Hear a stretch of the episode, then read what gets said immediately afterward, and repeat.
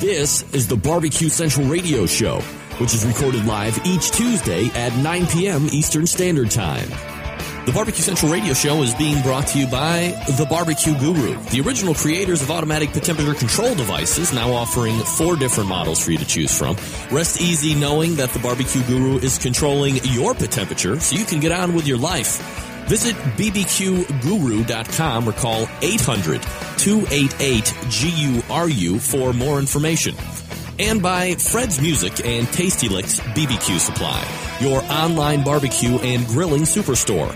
From cookers to grills, wood chips and chunks, and everything in between. Also be sure to try the Tasty Licks barbecue brand of rubs and sauces. Check Fred out online at tastylicksbbq.com and by Stephen DeFranco Jewelers. Located in beautiful Willoughby, Ohio, Stephen DeFranco Jewelers is a family owned and operated business looking to service the great folks of the barbecue and grilling world. Get free shipping and big discounts by mentioning my name and the term barbecue brother. Check out their inventory by visiting StephenDeFranco.com and by Butcher Barbecue with 30 years of experience in retail, wholesale, meat markets, food service, and customer service. Using that experience, everything they do and sell at Butcher's Barbecue comes from real world knowledge. Check out their award winning spices, sauces, marinades, and injections by visiting ButcherBBQ.com. Always trust your butcher. And by Green Mountain Grills. Discover something you'll really, really love. Grilling with pellets. Green Mountain pellet grills are the top of the line, best of the best, but not the highest in price. And be sure to check out all of their flavor rubs, sauces, and pellets for the Green Mountain Grill all on their website. Visit greenmountaingrills.com to peruse the entire products portfolio. And by Barbecuer's Delight Wood Pellets. Two thirds oak, one third flavor wood, giving you that perfect combination of BTU burn and sweet, succulent smoke you're looking to get all over your meat. A wide variety of flavors, so please go to the website to check it out and get yours today. Barbecuer's Delight, which is bbqrsdelight.com. Hi, I'm Johnny Dam, host of the Damage Report radio show. When I'm not falling in love with the First Amendment all over again, I like to sit back, relax, and rub my meat to the Barbecue Central show. And now your host, Greg Rempe. Go, Greg. Yeah, rub that meat. So to get that perfect barbecue, you use wood. Are you sure it's safe? Whatever. We put the lighter fluid on, strike the match, and ooh, should we call the fire department? That might be a good idea.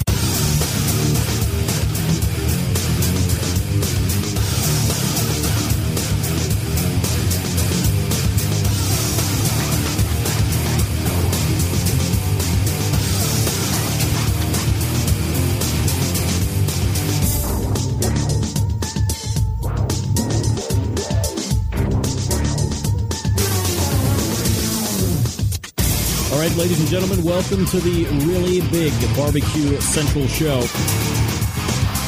This is the show that talks about all things important to the world of barbecue and grilling, broadcasting live and direct from the Rock and Roll Hall of Fame city of Cleveland, Ohio. Uh, rapidly becoming known as the barbecue capital of the North Coast.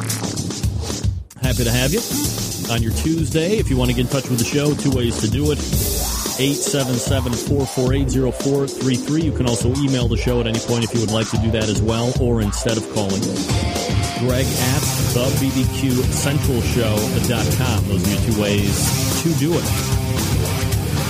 Do yourself a favor. Uh, sorry, uh, anything else uh, related to the show can be found at the BBQ cent- or the the bbqcentralshow.com or the website. It's right here. It's listed right there. Just go there for everything else you want on the show.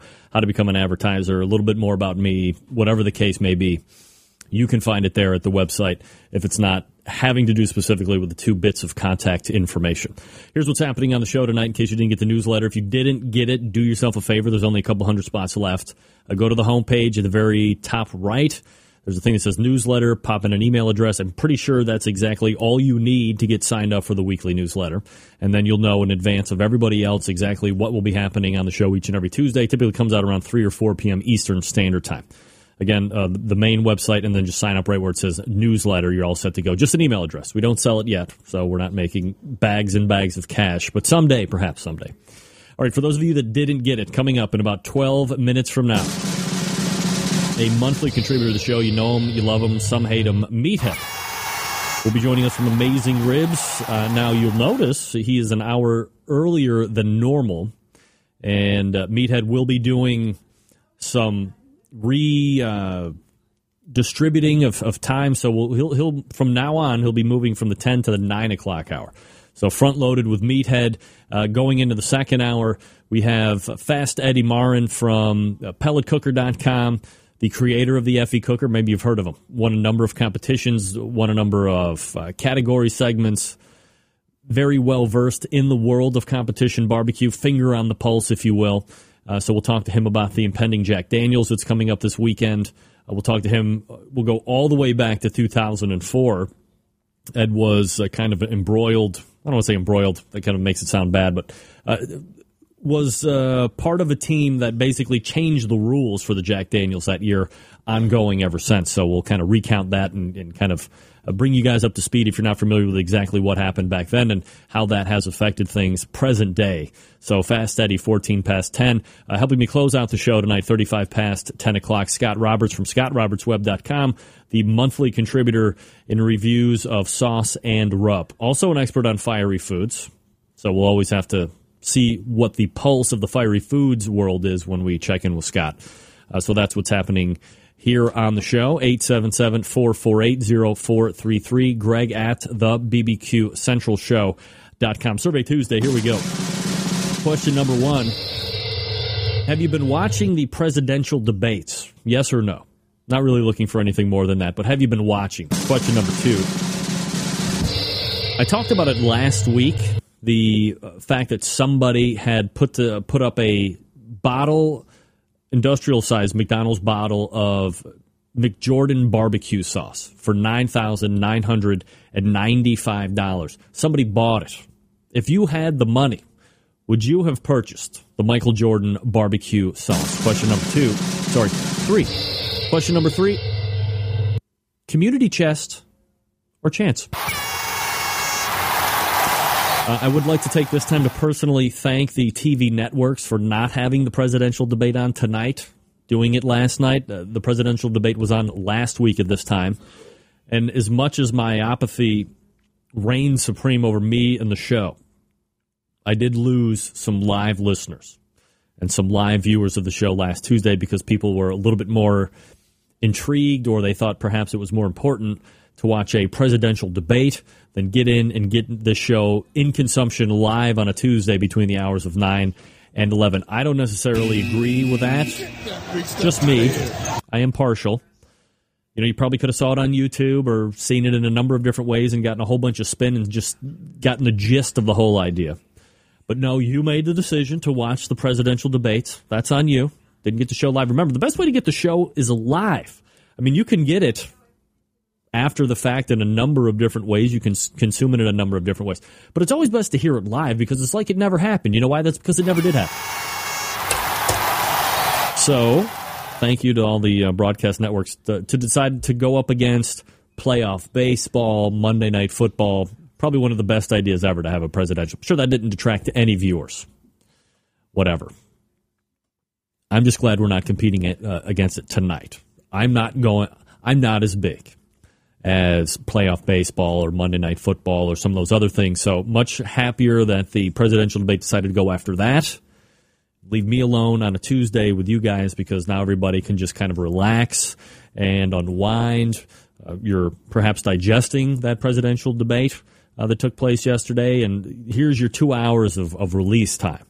You know, and, and maybe I don't say it often enough, but however you consume the show, uh, it wouldn't be possible if there isn't, if or wasn't, an audience willing to consume it. You set it for download on iTunes or your MP3 software catchers, uh, podcast catchers, whatever you want to call it. Uh, you watch it on YouTube video replay. You go to the website of the bbqcentralshow.com, go to the archives page, and either listen to it, download there, or watch uh, the video on that site as well. Or you tune in each and every Tuesday between 9 and 11 p.m. Eastern Standard Time and you watch. it. This show isn't for everybody, and I don't say it nearly enough. Uh, sometimes it uh, has to be a, tragic event for a lot for me to uh, kind of remember to do this. I appreciate each and every one of you, however you're consuming the show, because you make the show able to be done each and every week. If nobody cared, if nobody showed up, the show wouldn't exist. So as much as you know, I, I, do try to put in a lot of work during the course of the week between each and every show, lining up guests, recurring guests, new guests, topical guests, what have you, uh, show prep on talking points and whatnot. It's all worthwhile when I get an email or when I get a, a Facebook comment or a tweet or a personal email or whatever the case may be. Um, I just want to make sure you guys understand that I appreciate each and every one of you that uh, consume this show, however you're doing it and it really means the world to me that we can get together.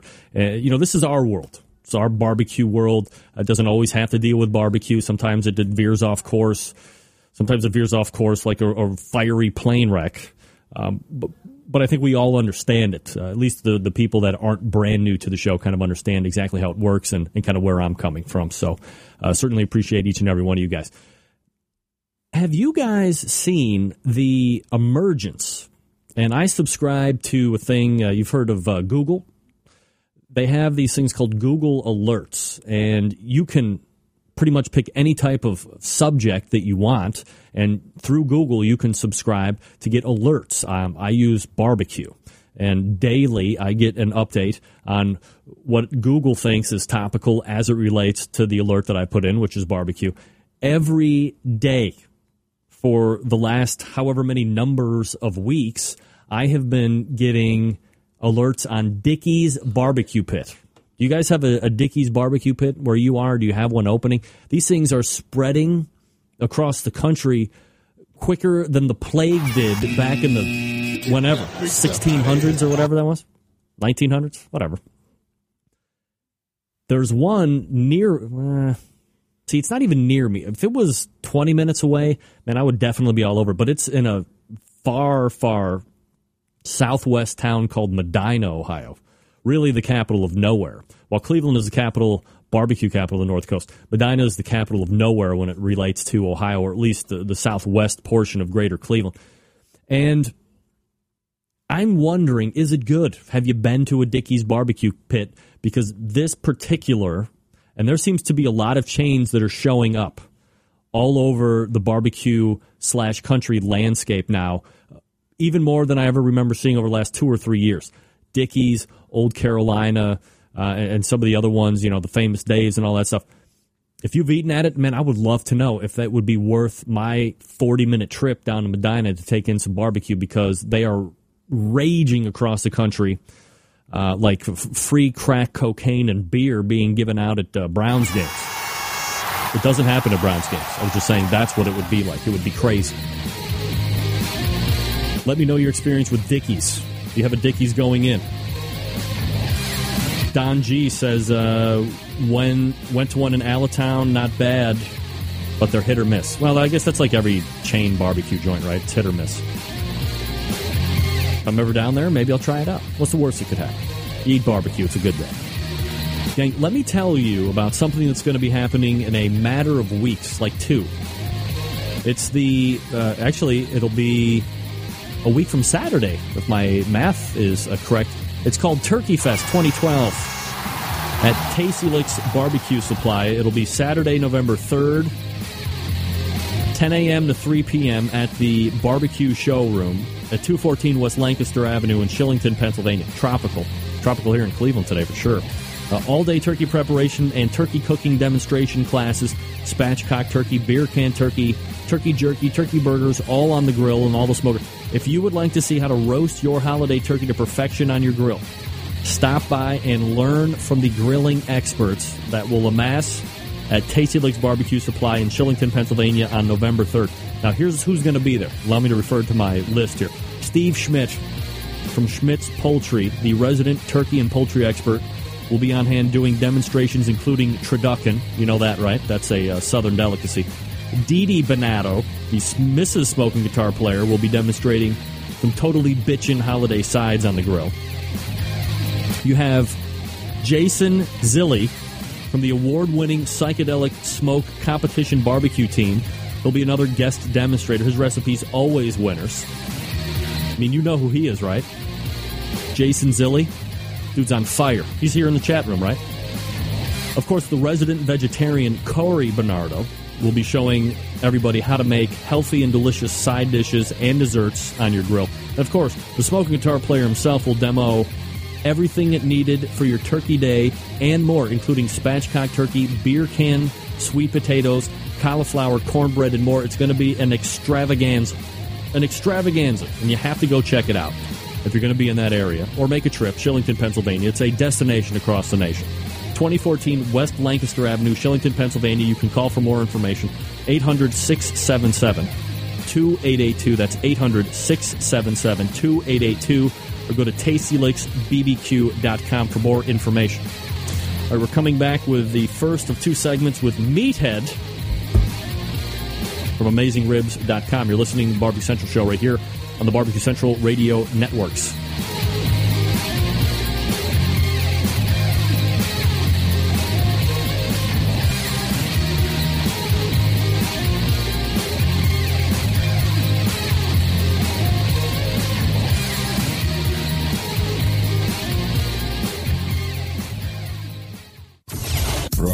Broadcasting live from the Barbecue Central Radio Network studios in Cleveland, Ohio. You're listening to the Barbecue Central Radio Show. Once again, here's your host, Greg Rempe.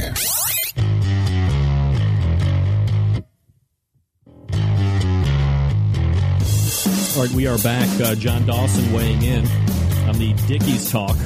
Blows large, pungent chunks. Don't waste your time. Uh, I do trust John, so all of a sudden my uh, desire to go down to Medina's a little less.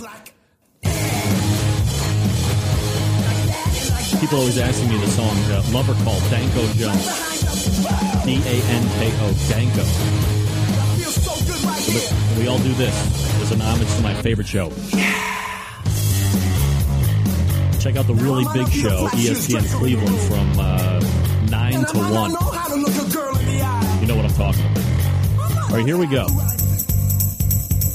He's really one of the only other people. Well, he's not even really the one of the only other people. He's the only other person that has his theme song that accompanies him. We are chasing to the newsroom.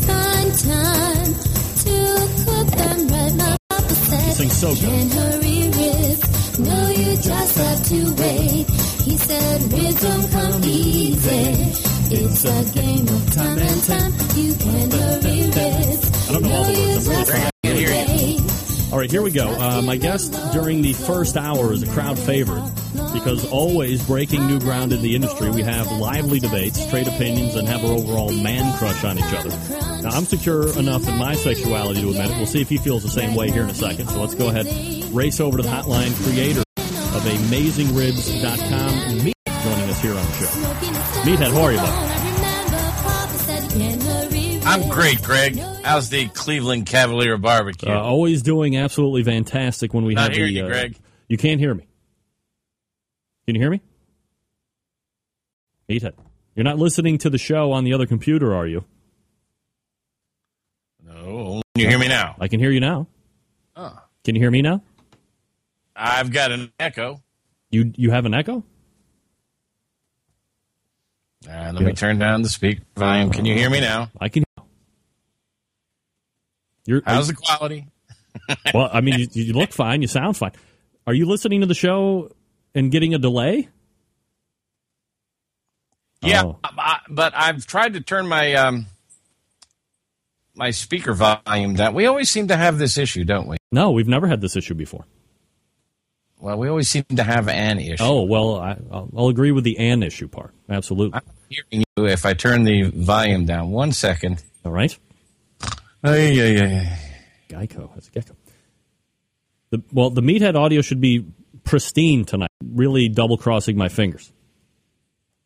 All right, I may have something I can adjust on my end, but What, what are you getting? What's the problem? I hear your voice delayed and my voice coming back at me delayed. Let me call you right back. Okay. All right. You know, I, I even upgraded my uh, whatchamacallit. the speed on my interwebs. Five megabits up. Shouldn't we shouldn't be having any issue. Mita. Oof. Just like that, he's gone. Like a bolt through a shining cavern. The wrong. Did you did you hit the hang up button on accident? Yeah, yeah. I hit the hang up button. How, how are we now? Well, I, I, let's just get going here. I don't want to screw around with the phones. We need to practice. But I'm hearing these echoes. I'll just. Everybody ignores me. I can ignore myself. Course. I mean, it's patently ridiculous. Ignore yourself, and then that'll just encourage others to ignore you as well. Uh, again, uh, creator of the most heavily trafficked website when it comes to barbecue and grilling. That's uh, Meathead Goldwyn at AmazingRibs.com. Um, where do we want to start tonight? You sent me pictures six seconds before the show went on the air, so I want to make sure that I'm going through uh, properly. So, uh, what should we start with first? Because we have a couple different topics to hit. Boy, it is really hard hearing you, but I think we'll, we can muddle through. Start with that picture number two. All right, let me uh, go go over. here. Oh, hold on a second. I got to make sure I'm in the right place. Oh, jeez. Uh, what do I do with all your stuff? Man, we are technically inept. I know. Hold on a second. I just. Oh, I'm sorry. Here we go. Uh, the second picture. Here we go. Boom. The second picture. Here we go. It sounds like you're listening to the show somewhere else. No, I just switched uh, connections. Oh. How am I now?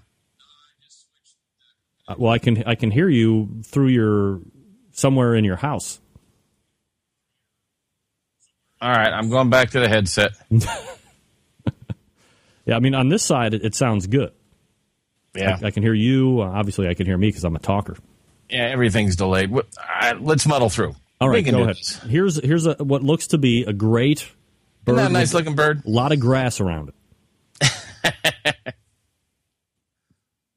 Um, before we start talking about turkey, because just about everything everybody's learned about cooking turkey is wrong. Oh, Um, I want to wax philosophical for a minute about Thanksgiving. I mean, it's just, you know, listening to all the political debate. Oh, Greg, you poor thing in Ohio. Oh, what life must be for you. Oh, I feel for you, buddy. why?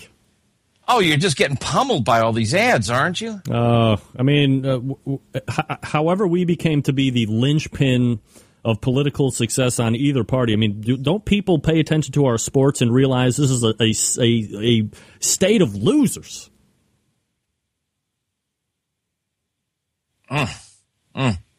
Well, I think that the, he- here's an optimistic thought. Right. I think Thanksgiving is the most important quintessential national holiday, more so than the 4th of July.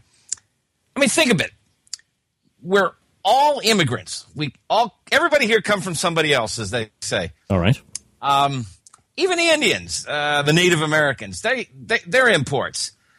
But once a year, we get together, we sit down, we all have a dinner.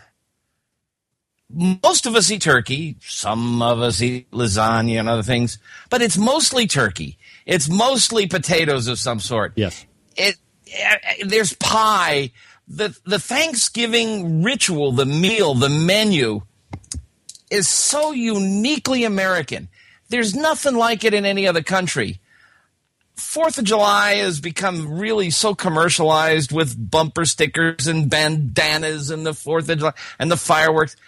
But Thanksgiving is family, and we get together and we, yeah, we might argue among ourselves and fight Right. politically and stuff, but it's family. It's get together, uh, not, not only across the nation, but Americans across the world. In Afghanistan, soldiers, expatriates living in Paris, everybody does Thanksgiving.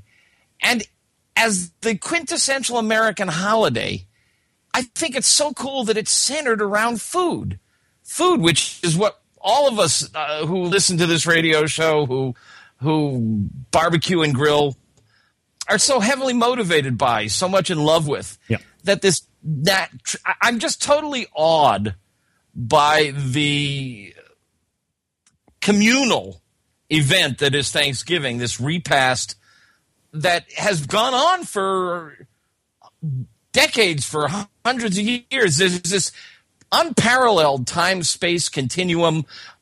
and across the globe. I, I, don't know. It just, it, I think it's the coolest holiday anywhere, anyhow, anyway. It does seem when you compare it to because you know you get up to right about now you have uh, Halloween, which leads you into the quote unquote holiday season, followed by Thanksgiving, followed by Christmas or, or whatever the holiday that you're celebrating in the December timeframe is, Kwanzaa, Hanukkah, whatever. Uh, and then, of course, you have uh, New Year's. Um, I agree with you on a, on a number of points you were making about Thanksgiving, but I guess uh, what I find to be most interesting when you compare it to a lot of that other stuff is it seems to have been left out of a lot of the commercialization that the other ones have not been able to stay out of.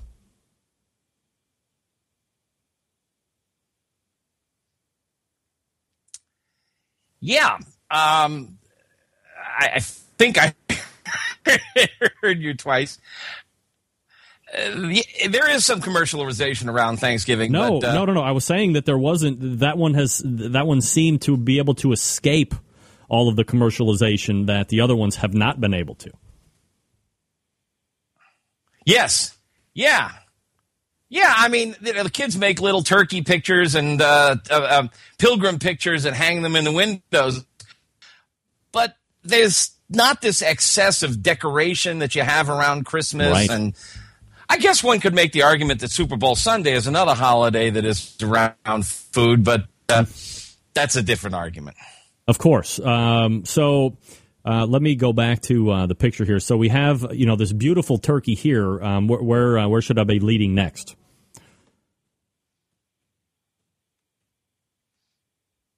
Well, I, I want to talk about some of the things that make sense. As anybody who's listened to me or looked at my website knows, I have a real interest in food science. And a lot of what we do in the barbecue and grilling world is based on our common knowledge passed down from generation to generation, um, which is called mythology. And a lot of mythology is based in fact and a lot of it in myth let's talk about. I mean, I, most of your readers by now know that it's a bad idea to stuff your turkey. Um, why don't you pull up number two of the pictures I sent you?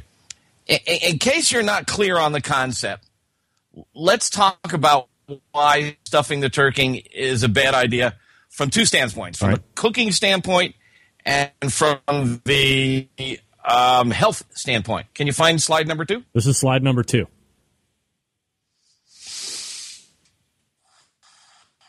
You want this one instead? Oh, num- oh, number one, right? It's the that's it. Okay, That's it. got it. You got it. Okay. Yeah, it's number one. It's number okay. I misnumbered a couple of these. Sorry about that. That's all right. Um, and it looks like some of the arrows have gone bad on the black background, but that's okay. If you look at the top one, that's a stuffed turkey. That's a turkey that has become a solid mass. Think of it as a bowling ball. One of the core concepts that I keep preaching, and a lot of people um, are not clear on it yet, but you got to get clear on this when you cook, particularly when you cook on a grill. The hot air outside the food cooks the outer layer of the food. The outer layer of the food cooks the inner layer, and that cooks the inner layer, and that cooks the inner layer. It's transmission. The air is a um, um, uh, holds and dismisses heat fairly quickly, but the bird is 70% water. Most meat is 70% water, roughly, give or take. So if you've stuffed the bird, in order to get cooked through and safe in the center, you got to cook it to 165 to kill all the salmonella. And believe me, the way they handle turkey and chickens nowadays, this is a pretty broad statement. You have to handle chicken and turkey as if it's kryptonite. There's a high possibility that it has salmonella con- uh, um, contamination. That's another topic for another time as to how they handle the birds, why they're possibly contaminated. But of course, it, they're perfectly safe to eat if you cook them to 165. Right. Um, you can cook them to a lower temp, but you have to hold it at that temp a longer time to kill all the bugs. But if you are going to cook the center to 165, you've got to apply a lot of heat to the outer layer. And the outer layer is going to overcook. Turkey, white meat, the breast meat, is only 6% fat. Think about that. A hamburger is like 20% fat. No wonder it's so juicy. Absolutely. Uh, uh, dark meat's like nine percent. It's it's you know a lot fattier than white meat, but it's still nine percent. So there's not a lot of fat for moisture. You've got to retain all the water moisture you can. So you don't want to pack that center and turn this baby into a bowling ball. If you leave the center empty, like in the lower picture, now heat can enter it from above and below, from the inside and the outside. It can heat from both sides, and you don't get it overcooked. That's key, Right. That's key. obviously. Um, and a, a lot of people don't get that concept. I mean, this goes to the back to our discussion on uh, the uh, beer can chicken. It's the same problem, one of the same problems. Okay, so related to this is is you don't want to cook it too fast. On the West Coast, there's been a been a bunch of articles written over the past few years about cooking it at 500. Well, that's going to crisp the skin, which is something we want Sure. but it's also going to apply massive amounts of heat to the outer layer, and that's going to dry it out. Now, a lot of people talk about okay, well, let's keep this bird moist by Brining it. brining it. Right. Let's throw it in a brine. And so they, they, they, they mix up this vat, this big vat of salt and sugar and garlic and black pepper, apple juice, and all kinds of stuff. The problem is, is nowadays, almost all grocery store turkeys have been injected with the brine already. Right. So you're gonna oversalt if you brine. The other thing is, is brine doesn't go very far below, beneath the surface. It can penetrate the skin, interestingly enough, but it doesn't go very far beneath the surface. The better technique is injection. There you can put the moisture where you want it, and in fact, you can even inject butter. You can inject fat. That's um, you know the, the origin of butterball turkey Right. they injected butter. So I recommend injecting now rather than brining. It's a lot less wasteful. You make up all you, you spend a lot of money on dr- apple juice and garlic and stuff. Oh, and by the way, m- garlic and pepper and stuff are not really very water soluble. Get a couple of tablespoons of garlic and a couple of tablespoons of black pepper and drop them in a glass of water and let them sit there for a few hours and then pour them through a coffee filter. A lot of it is in the coffee filter. Right. It just doesn't dissolve in water. These are alcohol and oil soluble flavors. So I'm not a huge fan of brining. If you inject, you can push that stuff down. I mean, look at the barbecue competition circuit. They're all injecting their briskets Yeah. and their pork shoulders. Same idea applies here. Um, try injecting. And if you're, I mean, I love stuffing like the next guy, but I I don't cook it inside the bird. I cook it outside, and I I cook them now in muffin pans. You get these muffin pans and you put the turkey in it, and you make these stuffing muffins. And the what's the best part of the The stuff? The crunchy top. crunchy top. If you put them in the muffin pans, you get crunchy top oh. and crunchy sides. You got to butter up the muffin pan really good. Of course. You get really crunchy all around. And everybody gets their own little stuffing muffin. It looks cool. It mm. really looks cool. People love it on their plate. And you can pour gravy over it if you want. Oh yeah. It's perfectly safe. You can still put them in the smoker if you want. Yeah, yeah. And So- crunchy top. First thing to do is check and make sure your turkey is not. Now, these are the keywords to look for. Look for basted, Right. self basted, Self basted. or enhanced, Enhanced. Correct. or kosher. Those are the words. If you see that on the label, that means they have been injected at the slaughterhouse or the processing fat plant, and they have a salty or a brine solution. I mean, they're trying to make the turkey juicier for us. That's nice. I appreciate it. But they're also doing up to 8 9% of this stuff, Yeah. which means they're able to charge us for what what what is, what is turkey? You know, uh, maybe a buck and a half to two bucks a pound Yeah. for which is ten percent water. I mean, injected water. Right. So it's pr- very profitable to to inject water into turkey. But it does make it moister. So if you're going to do anything, inject your spices and but melted butter down into the center of the bird, and uh, if especially if you've got a grocery store bird. If you can get an organic bird or a um, free range bird or something, Cage free. cage free, then you can um, probably brine if you want that's just a, a lot of mass. So you got to have this big tank and you got all this liquid and stuff. Um, and it's really questionable how much of those flavors get inside. There's a couple people asking right here in the chat room about uh, the art of deep frying a bird. Is that something that uh, I'm sure you've done it before? Or you've at least eaten something uh, that somebody else has done. Are you a fan of that, or is that just something you're really not that much into when it comes to the turkey and the Thanksgiving? I, I like deep. I, I like deep fried birds. Um, I've had uh, a couple of them from cooked by others, and I've cooked. I've cooked two of them. You really get crispy skin. It stays really moist because the water has a rough time escaping, and it cooks fast, so there's not a lot of loss loss of moisture. You can get 15 to 20 percent loss of moisture in roasting in the oven or on the grill. Uh, get much less um, in deep frying, um, and there's not as much fat entering because of the vapor pressure of the water trying to escape. Um, I just think that smoking the turkey delivers a lot more flavor. Uh, frying doesn't deliver any flavor. Um, uh, uh, this flavor of smoke. I mean, everybody loves smoked turkey. Um, and what I do to get flavor in there is I go under the skin. You can loosen the skin. You can get your hands under the skin and roll around between the skin, which is mostly fat, not all fat and you can get butter and herbs down in there. And um, anybody who looked at, can you get that um, picture number two, which is the first picture we showed of the tur- finished turkey? There we go. L- Can you see the dark Oh, yeah. splotches Yep. under the skin? Yep. That's fresh sage. My sage stays fresh and um, all around the bird. That's sage also. I can get fresh sage from my garden or the grocery that time of year, and you put it under the skin, and now it easily soaks into the meat.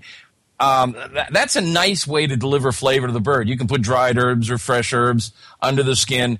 That's a nice way to get flavor down in there. It's almost a form of injection. Now, here's another thought.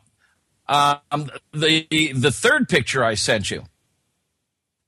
Um, can you get that up? Number three. Uh, up right now. Yep. Unstuffed Okay. large bird, unstuffed small bird. if you've got a crowd to cook for, Yep. cook two small birds, not one big bird. Oh, big bird. Hey.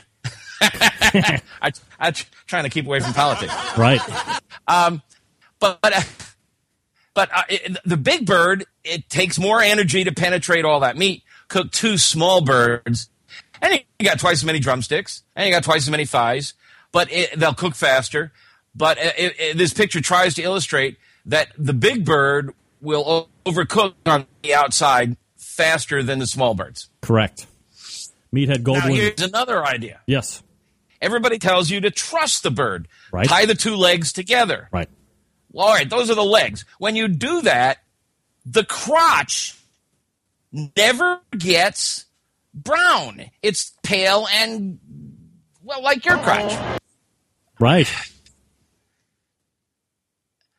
You can season it, and if you leave it untrussed, the smoke and the heat will hit the skin in that dark and dingy area, and you'll get crispier skin.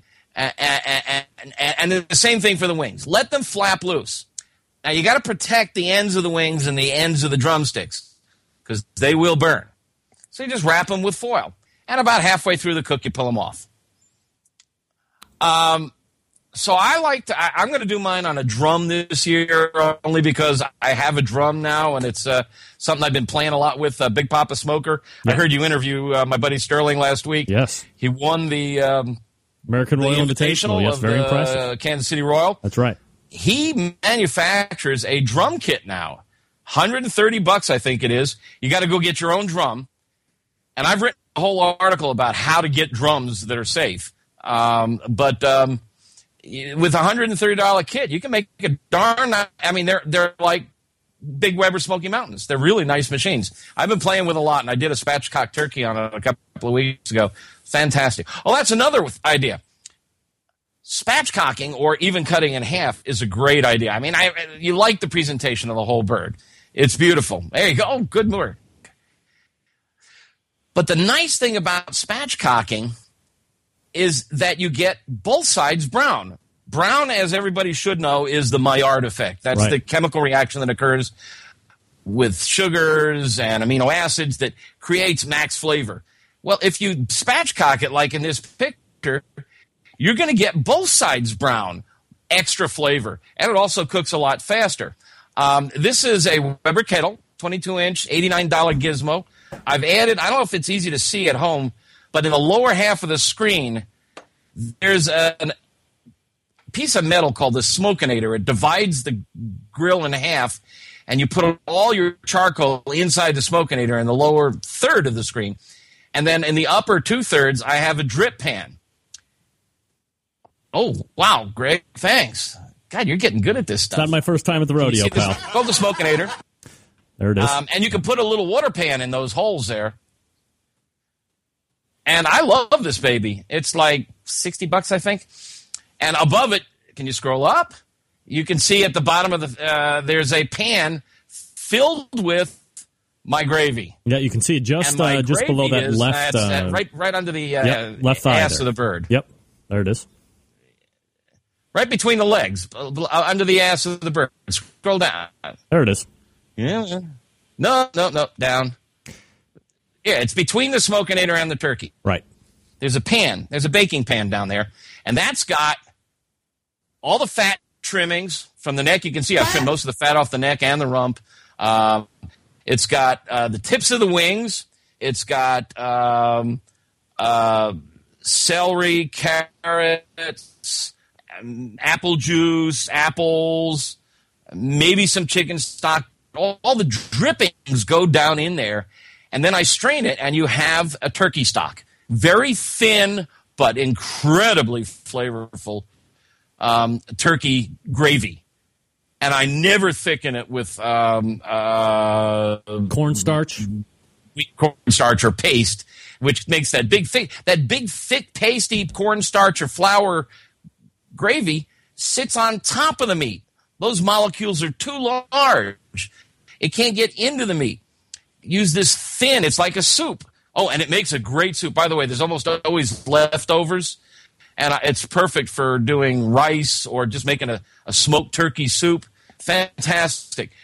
Catch all those drippings and make a soup out of it and use that soup as your gravy. And it's thin. It will penetrate the meat if the meat is dry.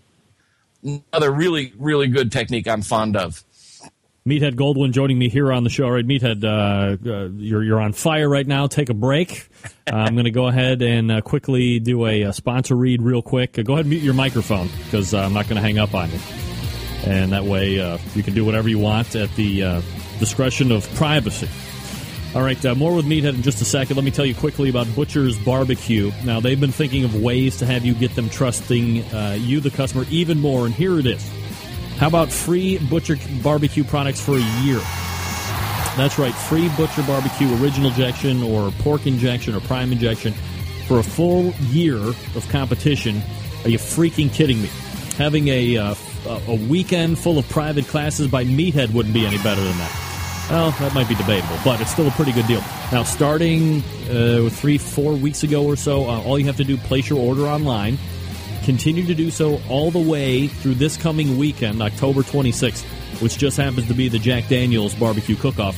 Entry closes when the winner of the Jack is announced, so you only have a limited amount of time to get into this and potentially take advantage of free Butcher Barbecue product for a year. Now, here's the best part: the winner of the free Butcher's Barbecue injection for a year will be announced right here on the very central, the very central, on this very Barbecue Central radio show. Absolutely. So, in true Jack Daniels qualification process, every order placed from uh, whenever three or four weeks ago up until the winner of the Jack is announced, your name will be added to the hopper each and every time that you place an order online. So, for instance, if you buy 628 separate orders of Butcher Barbecue products, your name will be entered 628 different times. It's just that easy. All you have to do is go to butcherbbq.com for full details. And of course, they're still offering that trade in program. So if you have been uh, jammed up by a different injection maker, you've seen scores tumble or whatever the case may be, um, pack up that three pounds left or two pounds left or whatever before you just threw it out or whatever you did with it. Uh, fed it to the birds outside. You will get a replacement pound for pound uh, to a five pound maximum. Dave will weigh what you send him as long as it's commercially made with a label on it. You send it to Dave, uh, ship it out to him. He will weigh it, and then in return, you will get prime injection, pork injection, beef injection, whatever you're specifying in return. And these are products that have been time tested by many of the top teams out there in the KCBS, the FBA, the IBCA, you name it. They have tried it, and it's had a huge amount of. success. Dave uses it for crying out loud. What are you talking about? ButcherBBQ.com. That's ButcherBBQ.com. Only a couple days left to try and win the free butchers for the next year, and of course the trade-in program going on right now, Butcher Barbecue. Just another way for you to trust your butcher. We're coming back with Meathead in just a matter of seconds. Stick around. We'll be right back. Get in the smoke. Call 877-448-0433 to get on the air. Now, here's your host, Greg Rempe. All right, uh, we are back with uh, Meathead. 877-448-0433. Greg at the BBQCentralShow.com is the way to get in touch with me. Uh, Meathead, we ran a little late on that first segment, so we're going to have to uh, press through the second one here. Uh, any other uh, clo- Do you have a uh, Do you have a hookah? This we were talking about this last time I was on. This is the smoking gun. It's like ninety eight bucks, and um, it blows smoke. I, I haven't got it fired up yet. Oh, uh, that is uh, one of it's really it's really good for um, smoking drinks and stuff. Oh, oh, can I jump off on a, a very distant tangent? But the coolest thing I've learned to do lately. all right. By the way, I sound I solved the sound problem. It's because I had the um, video feed on the network. Uh, and it's sound on, and there's a delay between that. And I, I'm, Yeah, no shit. Good now. When, I'll when fix it. say, "Do you have the show on behind you?" and you say, "No," what am I supposed to think? You, I mean, you're a smart man. I have to. you- You're one of the smartest people I have. So when you say no, I have to go on your good word. I mean, it's not like I've never done the show and people have been falling victim to the Echo Monster for years. What, what do I know? Greg, I'm an, I, I am Son not of a smart. bitch. I'm an idiot. I just make believe I'm smart. All right, we'll let it go this Um, time. But in any case, uh, it's fixed. Um, I made the best Bloody Mary of my life the other day, and every one of you guys has got to go out and try this. It's the coolest thing. Um, we talked in the past about how cold attracts smoke. So I got a whole bunch of ice cubes. This is the I don't know where I got this goofy idea. I got a whole bunch of ice cubes and put them in a metal pan right. and put them in um, my smoker. I have a pellet smoker, so that's easy. You switch it on, switch it off. Yep. I threw it in the pellet smoker, and um, you know, eventually all the ice melted into water. All Then right. I took the water and poured it in a zipper bag, put it in the freezer. Then I made up a Bloody Mary and beat the snot out of the zipper bag with a uh, meat tenderizer Right. until I had, you know, ground up ice Sure. and put it in the Bloody Mary. Oh my God. The smoke flavor is in the ice. It's smoked ice. And it's fantastic. And I, I haven't tried it in bourbon on the rocks, but you know it will work on bourbon on the rocks.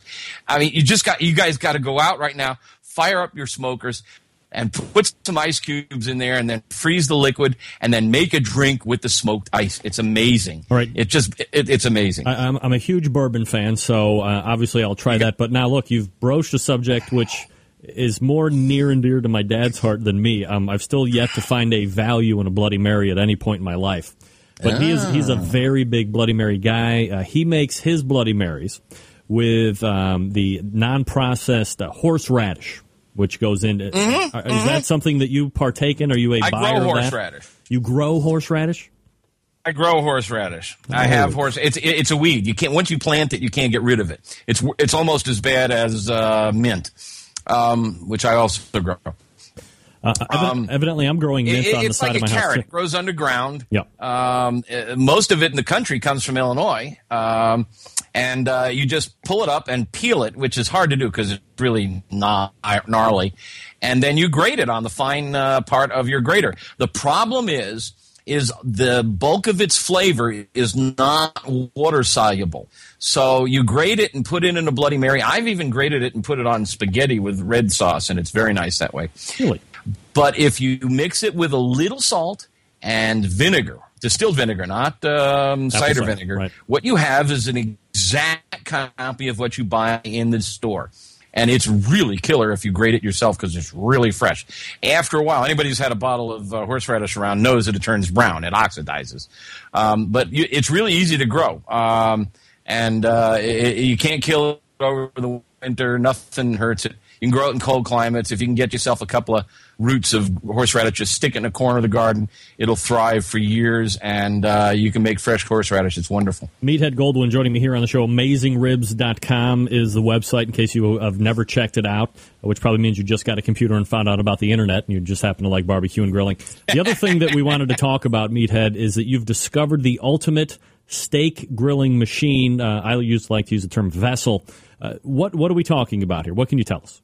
I want to talk about it's the CookAir, and I have an article about that. But I think we got to finish turkey. We're not done. All right, There's go more ahead. stuff I got to talk about turkey. Can we go go back uh, if time permits? And if not, we'll catch it another time. That's fine. I thought we need that as Phil, but uh, I'm yakking Let's- on as always. let's continue Okay, turkey. A lot of a lot of people think you've got to cook your turkey breast side down because they have this idea that the juices will percolate from the backbone down along that skinny little portion of side and then into the breast. And that just doesn't work. This is a muscle. These are muscles. The, the moisture from one side will not travel more than a quarter inch or a half inch. Um, if the heat surrounds it all around, you're just, it, it, it, I mean, the reason to turn it around a little bit. Okay, now there's a slide I gave you called turkey and pan, number four. All right. Uh, Okay. I got another. Yeah, you got them both up up. That's cool. Leave it there. Oh, here we Um, go. Okay, here we go. Okay, this is your the top picture is your typical turkey roasting pan. There's this like V-shaped gizmo. Oh, Greg, this is so cool the way you zoom like that. Um, and, and the turkey sits on that roasting pan, and it's down inside the side walls and, um, uh, of the roasting pan. And look at the temperature differences. You've got liquid in the bottom at 175, then right below the underside of the turkey, it's only 240, Yeah. and above, that's if you cook it at 325, it's 325. So there's this huge temperature difference, and the underside is getting bombarded by moisture, and it's at a lower temperature. It's not going to cook as well as if, scroll down. All right, hold on one second. Let me do this. Yeah, yeah, yeah. I'm with you. There you go. Very okay. The bottom one, if you can get the bird above the pan, either sitting on the rim of the pan or floating above it, and this is where a grill is perfect because you can put your moisture or your drip pan, like I showed you in the spatchcock pi- picture, with your gravy under the cooking grates, down on top uh, of the charcoal grate or on a gas grill on top of the flavor uh, bars.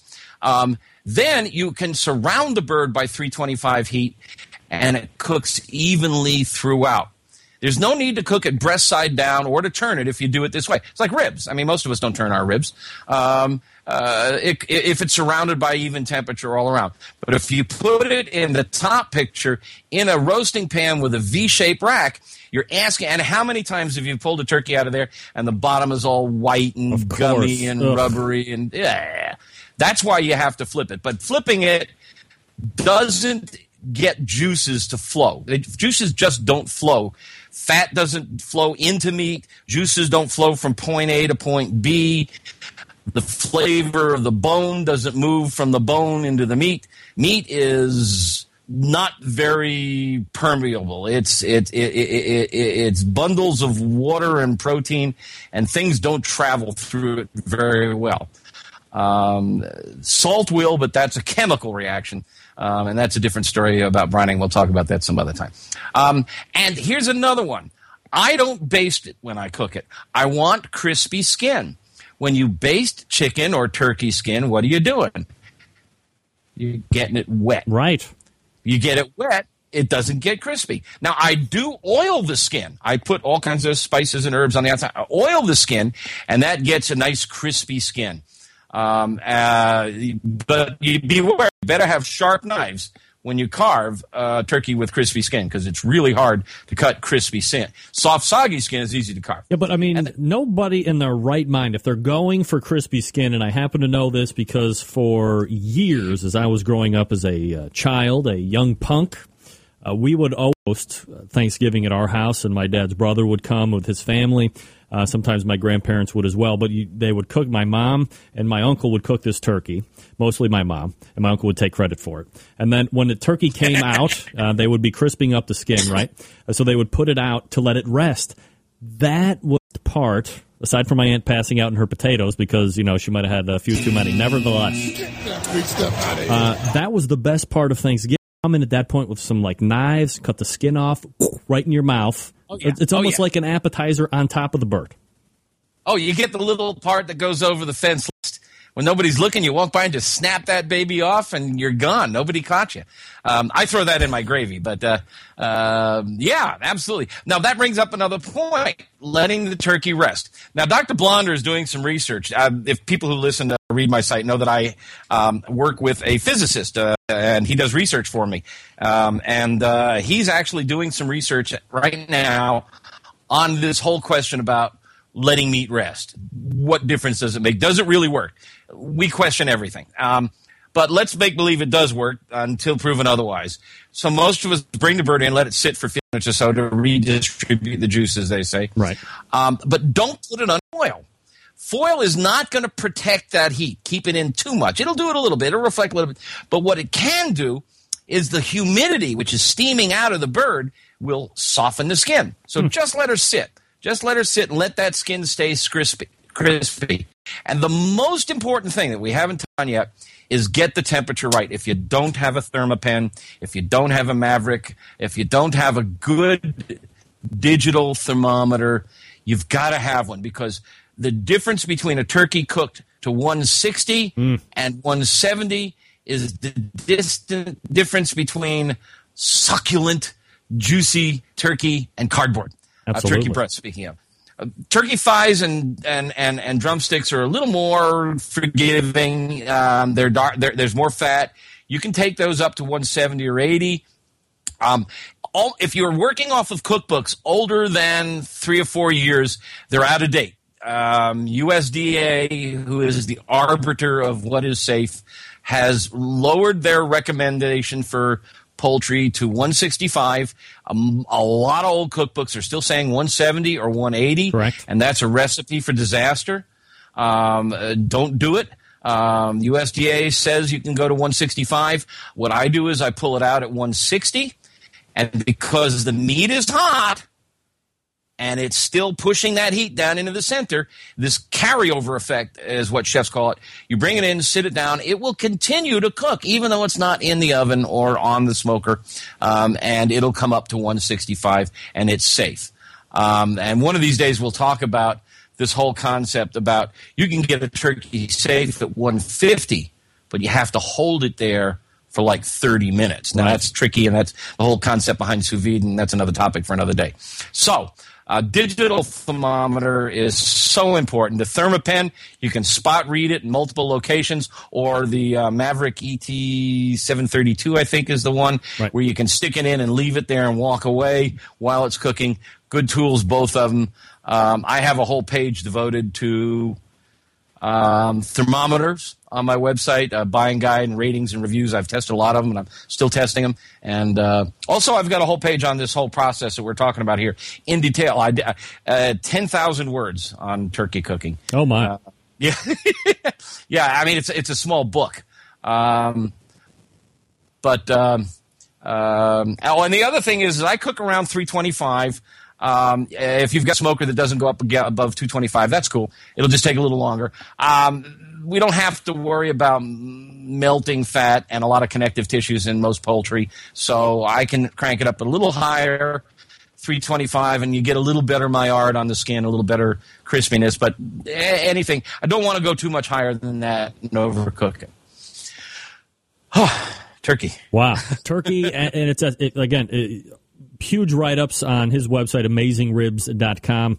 And uh, you can find Meathead here on this show once a month. Uh, we'll look for you in November, Meathead.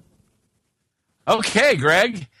Lou, I'm I'm going to see you sooner. I'm going to see you in Missouri. That's right. We'll see. I'll see you in Missouri, and we'll have a great time, and we'll tell everybody a bunch of lies after we get back from there, and, and having a great time. Yeah, we'll t- let's do a show about it. You got it. All right, there he is, Meathead. Everybody, we'll talk to Meathead next month, and I will see him uh, sooner, as he said, well, which of course he is uh, not lying about. All right. Uh, is there any way I'm going to be able to get this done in the allotted time? Doubtful, but let's try it. Uh, quick reminder about the Barbecue Guru, uh, makers of automatic temperature control devices, uh, the Onyx oven, a series of other products. If you haven't really checked out their website that makes your barbecue and grilling life easier, thebbqguru.com. You can call them toll free, 800 288 Guru. Obviously, a very established and successful competition cooking team. Uh, and I guess the unique thing about that is the fact that they're using all of their products out there on the competition circuit. So they're tried and true. Uh, they're always looking for new and inventive things like the CyberQ Wi Fi. So if you have Wi Fi connectivity, uh, you're able to get on there and monitor all the temperatures of your meats. You can make cooker adjustments if you want to, if you're cooking too fast or too slow, or what have you. You can find it all right there, thebbqguru.com or 800 288 Guru. We will quickly wrap up the first hour right after this. Stick around, we'll be right back. Big name interviews, advice on cooking brisket and ribs.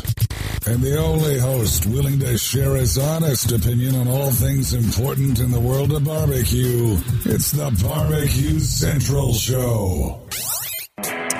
Alrighty, wrapping up the first hour. This will be a very short wrap up, believe me. Uh, thanks to Meathead, uh, struggled at the top there, trying to, uh, well, me trying to tell him there was an Echo Monster that he was involved in, but no! What does the guy that hosts the radio show know about that? Um, but once we got it ironed out, lots of great information on turkey. Go back and get the uh, podcast so you can make sure that you are uh, hanging on every word. And then, of course, go to the website amazingribs.com for a lot more turkey talk over there. Uh, when we come back, we will have a couple interviews uh, that took place at Autumn Fest 420Q and Three Eyes. Uh, some second takes to get to. Fast Eddie in the second hour. Scott Roberts as well. Stick around. We will be right back.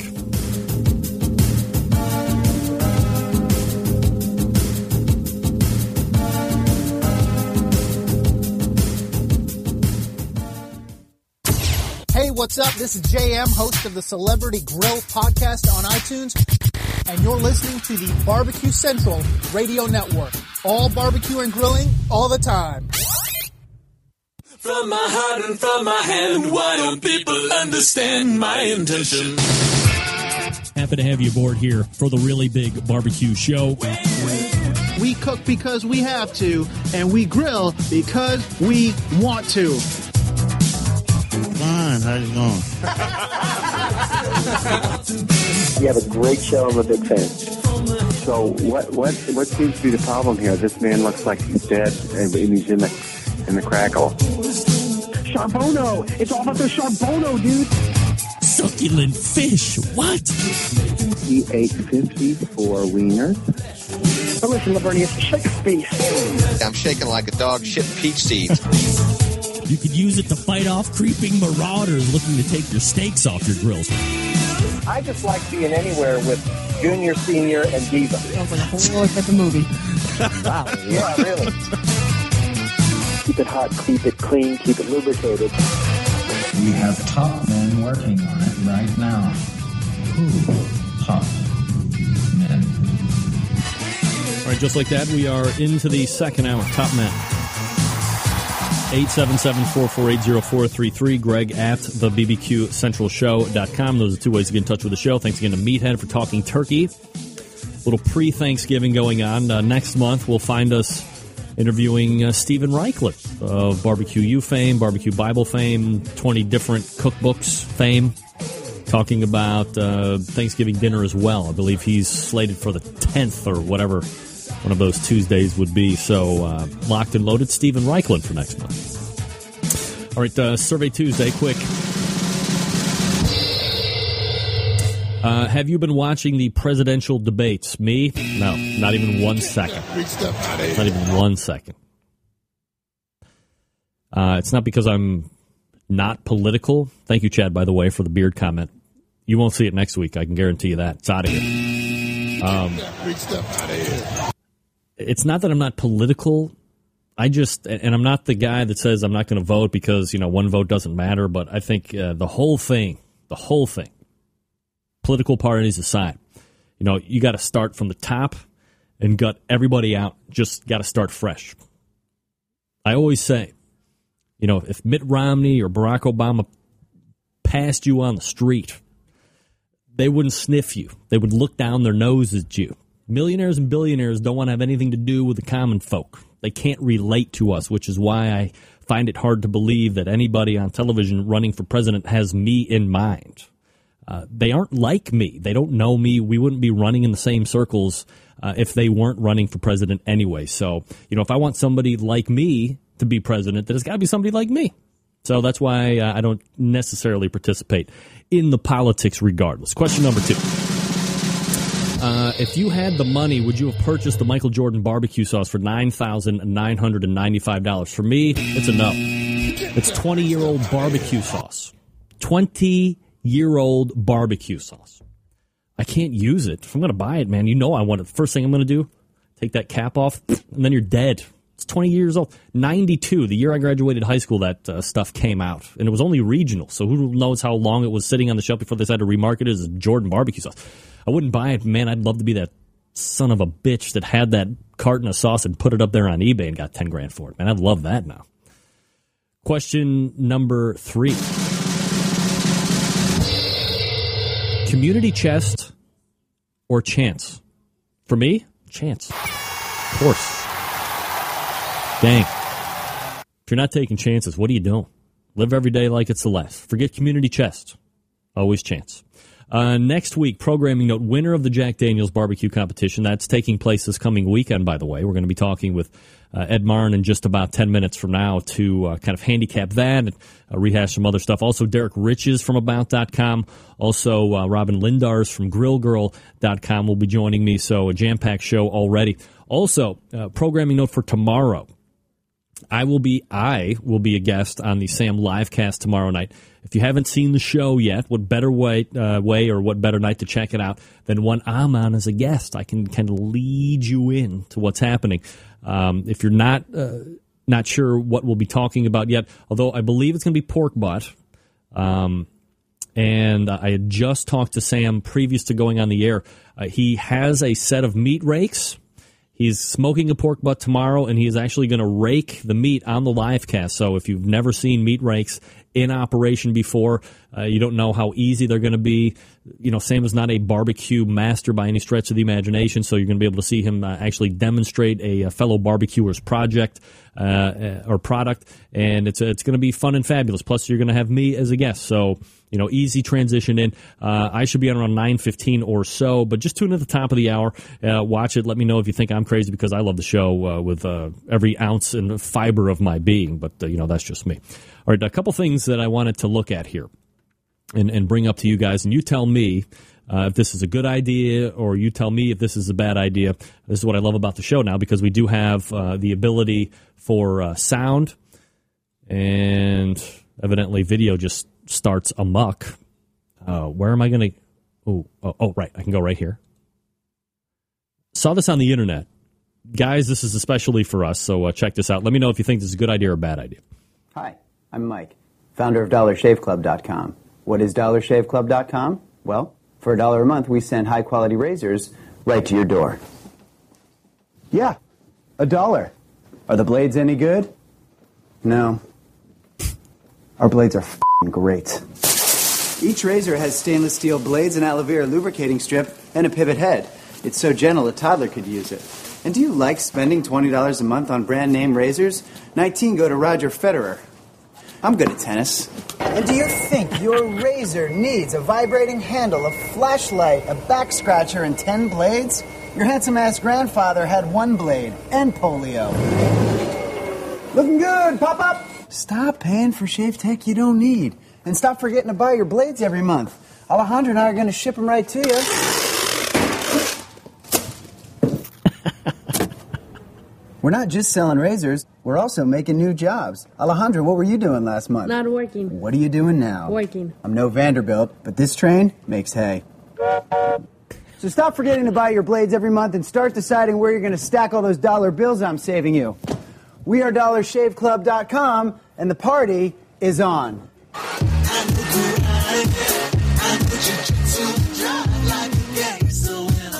All right, so that's uh, Dollar Shave Club. And uh, here's what the website looks like. So here's what it is, right? Uh, if you're a guy, if you shave, you have uh, three options. It's something that you sign. Yeah, it's absolutely for real. Uh, you can have a twin razor. You can have the four razor. You can also have, I believe it's six.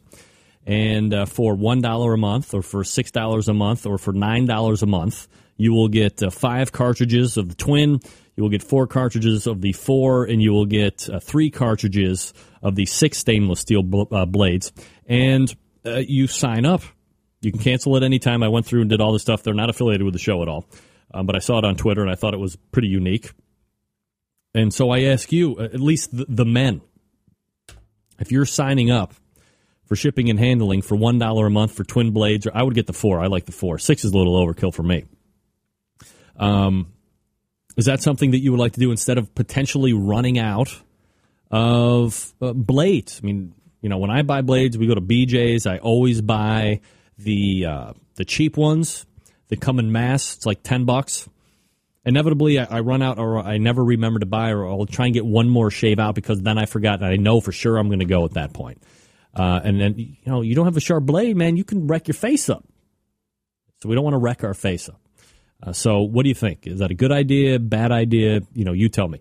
All right, uh, we go to Autumn Fest interviews, and uh, Three Eyes Barbecue, uh, oddly enough, did not win a grand championship this time, but they did win a reserve.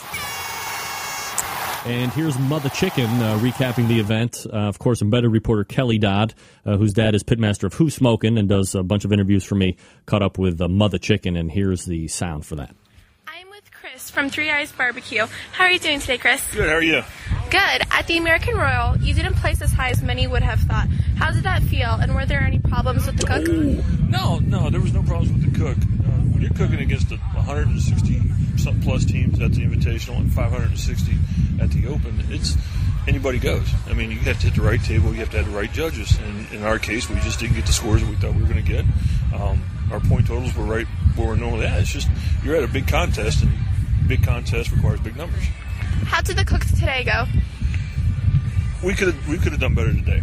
Uh, it was a it was kind of a rough cook for us. Uh, with being just Dan and I this week, it was we were having to run the box and not being able to change over as quickly as possible, and it led to a little difficulty. Overall, um, it's, it was an average cook for us. All right, thank you for your time. All righty, thank you. All right, that was uh, Kelly Dodd with Mother Chicken from Three Eyes Barbecue. Um, end up getting reserved, so probably not as bad as they were uh, initially thinking. Um, and then uh, 420Q, um, I just kind of previewed while we were listening to uh, um, uh, Mother Chicken talk, and uh, the audio quality on that one, uh, now that I'm hearing it through my speakers, is, is not is not going to be acceptable. A lot of band stuff and, and, stage stuff going on, which she warned me about. But when I listened to it on my phone, it sounded all right. But uh, through the regular speakers, uh, not that good. Uh, so 422 coming out as Grand Champ at uh, Autumn Fest. Uh, who's smoking? Uh, respectable middle of the pack show. So uh, congratulations to Special Agent in the DEA Brian Dodd on his uh, great finish. All right, uh, guys, so we talk to you. we I talk to you each and every week about things for you. Look, you know, you're a guy. There's probably not a lot of, you know, you're not going to be wearing earrings. You're not going to be wearing, you know, diamond necklaces and tennis bracelets and all of this stuff.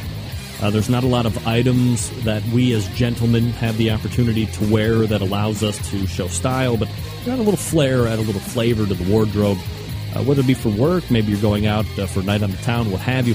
Now, maybe you're an idiot. Maybe you've done something terrible and uh, you need to get back out, or you need to get out of the doghouse, as it were, back into the regular house. Uh, you now have a friend in the business, and his name is Stephen DiFranco. When I say business, I mean jewelry business, obviously. Uh, Stephen DiFranco, you can go to him at Stephen DiFranco, D I F R A N C O, StephenDiFranco.com. And you look at all the inventory that he has the watches, which I strongly recommend, I have too. Uh, but he's got a number of other items there that you can take a look at uh, the earrings, he's got diamond rings, tennis bracelets, uh, studs, he's got glass jewelry. He's got artisan pottery. You name it, he's got it. You can peruse it all there on the in- uh, at the internet. Now, when you find something you like, this is very important. You go ahead and call him 440 943 2700 and ask for Steve. Uh, this isn't some hack. He's not just a sales guy taking your phone call. Steve owns the joint. You're dealing with top men in that business. Doesn't get any more top men than Steve. Tell him you're a barbecue brother or sister, that you listen to the show, that you hear him all the time, and you want that special discount that I'm always talking about each and every Tuesday night. And watch the dollars fall off that retail price crazy like you wouldn't believe. And of course, he's always shipping to you stuff for free. Um, he's taking care of it, his service after the sale as well, which I had to experience myself uh, with my Accutron watch, and it, it was flawless. Little wait time, but look, you want something to get fixed and done right, and that's absolutely what Steve is all about. Customer service, top priority. So StephenDiFranco.com is the website. Again, pick out whatever you want and then give him a call 440-943-2700. That's 440-943-2700. Mention the term barbecue brother or sister or that you know me, that you're a fan of the show, that you hear me uh, do his reads for him. And watch the savings. And again, free shipping on everything, which is, you know, $25, $30 savings depending on what you're getting. So take advantage. 440-943-2700, StephenDiFranco.com. We're coming back with Ed Maurin from PelletSmoker.com. Fast Eddie Cooker Maker, legend, living legend of barbecue, if I may say so myself, and he'll be on right after this. Stick around, we'll be right back.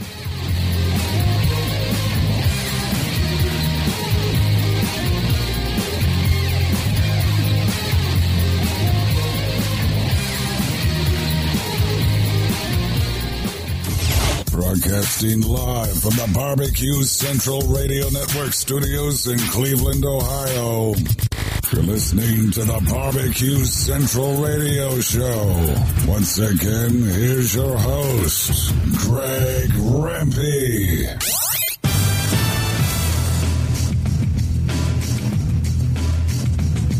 All right, we are back 877-448-0433. Greg at thebbqcentralshow.com. Two ways to get in touch with the show if you're so inclined. Uh, my first guest in the second hour is a living legend in the world of barbecue. Created one of the most successful and popular cookers on the competition trail, the FEC 100. Uh, has won numerous awards during his competition cooking career. Still gets out, shows folks what time it is well, when he has the time. And he's going to help break down the Jack Daniels this coming weekend. Let's go ahead and race over to the hotline and pull up friend of the show, Ed Fast Eddie Maurin. Ed, how are you, buddy? Doing great, Greg. Where's your uh, Where's your camera at? Uh, I don't know. I got it on up there. Let's see. How's that? Uh, oh, here he comes. There's Fast Eddie. Boo! Just like that. All right, now we're rocking and roll. All right, uh, so we, we can chat up the impending Jack Daniels that's going to be taking place uh, this weekend, Eddie. Um, is there? I love asking this question because you know I've never been there, I've never competed there. Obviously, I don't compete. But is is there an overstated mystery or elegance or romance or, or whatever you want to call it when it comes to the Jack versus any of these other competitions that happen during the course of a competition calendar year? Uh, it- seems that if you would ask any pitmaster out there, regardless of, of generation or, or where they're at, the majority of them would trend to say, if I had to choose between X, X, and X, it's going to be the Jack Daniels, and and I, I guess I still struggle with why is that? I think it's because it, you know they limit it so you know it's not everybody and their brother gets to get into it. So it's one of those things that um, it's a romance of being a of, of a select few. I, I mean the contest itself when you after you've been there and in the little town it's kind of you know the ambiance of the small town's kind of neat but other than that as far as the mechanics of the contest go it's not a whole lot different than some other events around and, and especially if the if the weather turns south on you it can really be pretty nasty standing in the mud because the the the park's nothing but holds water down there and um I, you know, I think it's just because of, of what it is and, and the limitation of it. It's why people really want to want to be there. So if you're a team that gets in, and you know not everybody is an IQ that's been able to go down for 758 years consecutively, uh, you know there is that potential opportunity where you know, or if you're not winning, you know, the seven in a row within that uh, designated time frame uh, to get an automatic. It could be your only time. You know, it's like an NFL football team where you get into the playoffs your first season in as a rookie, and then you're like, oh, this is going to happen every time. You never make it back again. I mean, literally, this is something that could happen with the Jack Daniels as well. So if you're a team in that situation, it, it's got to be kind of a I want to savor everything. I want to do everything because I might not be able to get back. But then you're running up against that weird thing of, man, I got to be on my A game to actually potentially win this thing at the same time. I mean, how do you plan to do both and take advantage of, of everything and not disadvantage yourself at the competition side? Well, that's probably a pretty good question. Um, the thing about the Jack is that you know it they're, it, they're being a private company like that. You know, and they're looking for press. It you know it's it's it's a political pay for play kind of thing, and you know so the the judges that come in there are are notoriously not real experienced. So you know the standard what what you see pop up if you go back and look at the history of it that a lot of, of short term cooks that had some you know decent success have popped in there to win the thing. Um, the the guy from Minnesota uh, that come down there wanted a year. Uh, it was is comes to mind. Um, you know, a, a, a, very successful restaurateur here in town now that won it, Smoking Guns, and he, you know he he had a um, he's got a seasoning out because of it, and he he learned to benefit off of it some. Um, but when you go back and look at the history where they, the killer top elite number one cooking teams that um, were out there, you know, on the circuit, no. Uh, I mean, then, then, of course the debacle in 2004 where Rick and Jackie Waite from England went down there and won it. Um, I think it's it's flavors that will um, aren't the, the norm. I think it's flavors that um, aren't kind of you know when you're tasting when they're sitting at a table and so many cooks the the what's the spread between flavors of you'll have six samples and probably the spread of three of them is going to be really close to tasting the same and three of them won't and even though the three of them that are taste going to taste really close to the same are good i think these folks that are judging down there are probably going to more like something that's a little bit different and and a little bit off the edge of what's you know the norm of the top tier five or six teams that are on the circuit today. So, and I've asked some pitmasters kind of a similar question I'm just about to ask you is you know you get down there and, and, and however you get down there you're down there but because of lack of qualified or lack of experienced competition barbecue palate that's going to be in those judging tents, do you change up your profiles at all?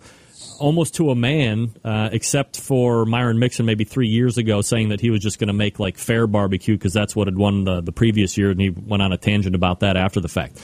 Uh, but a lot of people say they're just going to continue to do the same thing because that's what got them there. Is that a mistake a lot of people are going to make? you know, how do you not all the money and effort and what got you there? How do you not cook that same recipe? But uh, you know, there's how many how many of how many of those teams normally win that event um, on a regular basis? I don't think you know um, one of those groups that, that do that I mean, you got to you got to do everything well. First of all, it's going to have to be some seasoned veteran that does extremely everything extremely well. From you know your presentations, you're you're able to cook it to the exact right bite that the judges are taught at the present time in the judging class. You know, as far as your brisket goes, how your pork is, every I mean, you're going to have to cook exactly to the level of what's being taught in that class today, and um, then you're uh, you know, I think you're going to have to have a flavor that's a little bit not just the norm. I think you're going to have to have you're going to have to lay on that maybe you're going to have to have something that's a little spicier than most people. Maybe your seasonings are going to have to come through and you're going to have to have more of a sauce that's nothing but just a glaze that's that's kind of monotone, you know, and, and it doesn't have a lot of flavor to it, but your you know, your profile, you know, is going to come through otherwise. Um, and you're you know, you're going to you're going to be a little bit edgy not just middle of the road kind of cooking that's probably going to have to you're going to have to get some attention is what you're going to have to do you're going to have to probably try to get some people to really throw some you know some big scores out to win the thing Fast Eddie joining me here on the show. Uh, Eddie, you mentioned it a couple minutes ago, uh, so I figured why not bring it back up.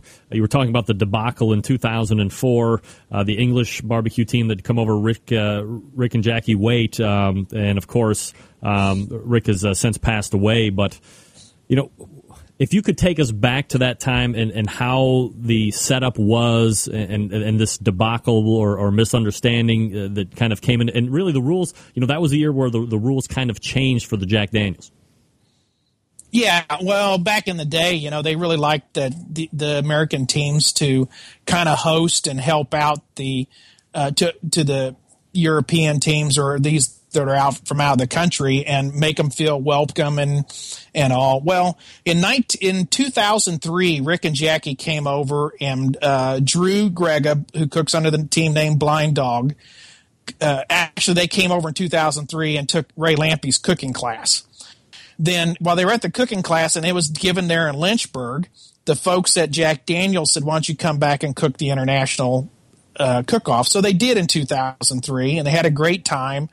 Um, I don't remember exactly how well they did or anything, but it built a huge passion of barbecue in those folks. And these these are a couple of really extremely sharp individuals. I mean, um, very very sharp people, and they they lived in the country. Rick worked in London, and he was a banker for. Um, um, he was actually a tech technologist and, and a technical guy, computer wise, for big banking groups. And uh, Rick had um, a photo memory too. I mean, Rick would read a book every day, a different book. In the two hours, it was an hour to into town, an hour back home, but he would get it through a whole book, and that he had a photographic memory. He, you know, it, that's just one of the sharpest individuals and, and, people. And his wife Jackie was just incredibly sharp herself, and she was actually his secretary to begin with too um, back in the day, and that's how they met. So, um, it, well, their passion of barbecue built after that, and they became distributors for us in Cook Shack over in England. And so I conferred with them on a constant basis. They were cooking on the FEC 100. I sent them all my recipes. They were cooking my direct recipes that I would normally cook. And they practiced it greatly. And so I brought you know, I brought my cooking rig in for them to cook on at the 2004 Jack Daniels Championship. And of course, you know, they'd already been doing exactly everything and they took the meat right off the truck. They gave, the, they come around and handed the meat to the teams to cook for the contest. And that's the exact meat that they turned in. Um, I mean, I will say that I think I had a lot of influence, no doubt, because she'd been cooking my recipes for right. you know quite a while, right. uh, which is not uncommon in what you. I teach a cooking class. A lot of people teach cooking classes, but one thing about those folks, if if you say this is what you do, how you do it, when you do it, the way you do it, they're going to do it exactly that way and not fervor from it, none whatsoever and that's exactly what they did. And um, when I got that phone call at 7:30 Saturday evening, because I was already in Nashville, and she said we won the international deal, I said cool, because I tasted their stuff and it was very good. Um, it was as good as I thought it could possibly have been for what they were given, you know. And then when she said, "But that's not all," and I said, "What do you mean that's not all?" And she said, "We won the whole dang thing." And I thought, "Oh shit, here we go." You know, this is going to be a game changer. And it was because, um, you know, that, that came to an end right after that. And I think there was some, you know, a lot of scuttlebutt went around, but I think there was a lot of, uh, disgruntled teams after that because some international group came in and did it. But I mean, I, and of course, it, guess who? You know. Well, I was going to say, is it it the Me. fact that international team won, or is it the fact that the international team won, and now everybody's going to pile on that Fast Eddie is the guy that actually cooked the food, and he's the guy that won the jack, but an international team is going to go ahead and take the accolades instead. Yeah, that went around. You know, I mean, there was a lot of talk under people's breaths, and I heard a lot of things. But you know, here again, and then next year they wouldn't even allow me to bring my equipment down in the park for them. okay, I was basically banned from the park, which I said, fine, I'll leave. Let me drop the stuff off. I'll go to Nashville and hang out, and they wouldn't even let me do that. I mean, there was letters that went back and forth, and it was it, it was sad to see that going. But it is a private event; it's not an open event. You know, you have to understand these are the folks that put it on. It's their rules. You come and play by their rules, no matter what, and that's that's it. You know, so um, it, it it gave me kind of a bad taste because I felt like sportsmanship went out the window. You know, why did they? Why would they have done that? Why? You know, I mean, I I don't have a clue. Uh, you know, odds of backing something up is extremely difficult, uh, to say the least, of anybody anywhere anyway. So, um, but you know, uh, it's now the Fast Eddie rules, and and you know, uh, and being banned from the park, basically. There you go, Fast Eddie joining me here on the show. I appreciate you uh, kind of rehashing that with us for the, especially for the people uh, that didn't realize exactly what happened back then.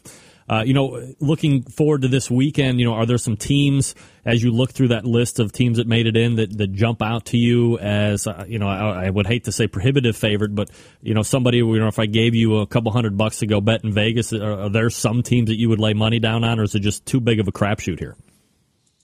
Well, I'm an all or nothing kind of guy when I when I'm betting, and um, you know, I mean, the the probably this the when I was going through the list of teams and how solid a guy cooks, and actually it's a whole team because there's not just one team here. There's three teams here that cook pretty close, probably very close to the same, and they all do extremely well.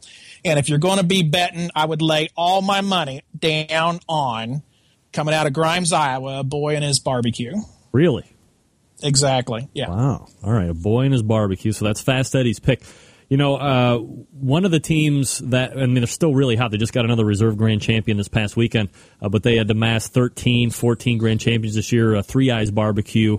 Uh, you see them go over to the the American Royal and take part and kind of finished, I guess, lower than a lot of people uh, would have given them or, or anticipated them, figured they would be much higher, maybe if not a favorite to win because of how well they've been cooking. Is there is there a regional flavor profile thing that might have happened to them uh, from winning on the East Coast? Is there is there a talent thing that they might have run into or anything like that, or is this just the the American Royal being the American Royal? Well, one, I think it's. Uh, I don't necessarily think it's American Royal being the American Royal, so to speak. I mean, you're you're talking about in the invitational scores or the Yeah, open yeah. scores. Yeah, I mean the open's out the window for me. I'm I'm only really concerned about the invitational stuff. Well, the invitational, uh, a lot of those, a lot, a lot of them uh, judges from the invitational come from around the country.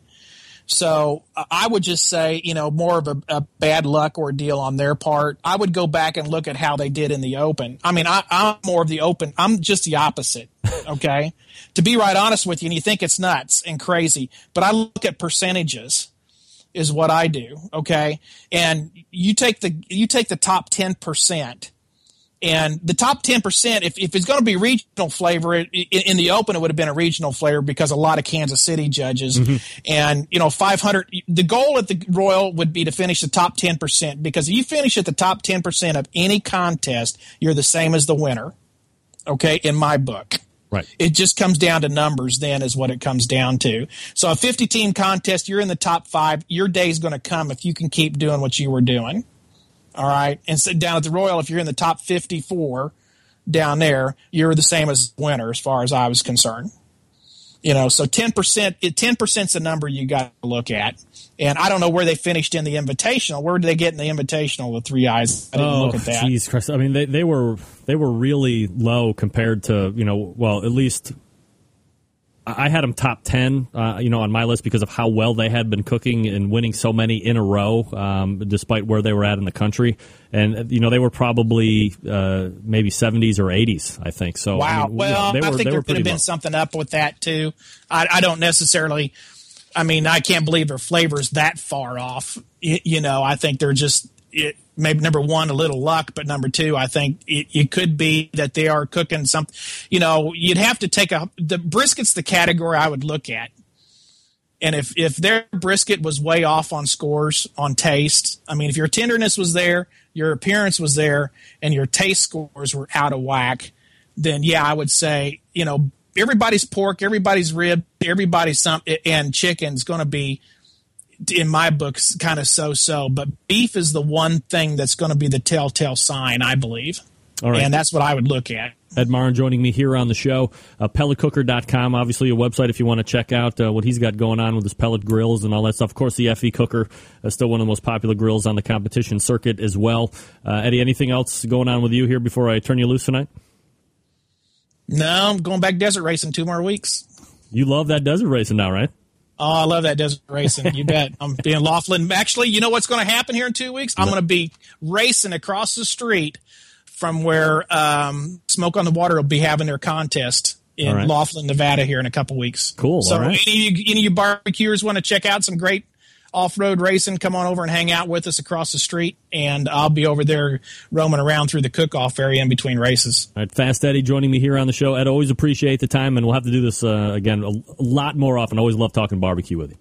All right, Greg. Thanks for having me on. You got it. There he is, uh, Ed Maurin, Fast Eddie, joining me here on the show.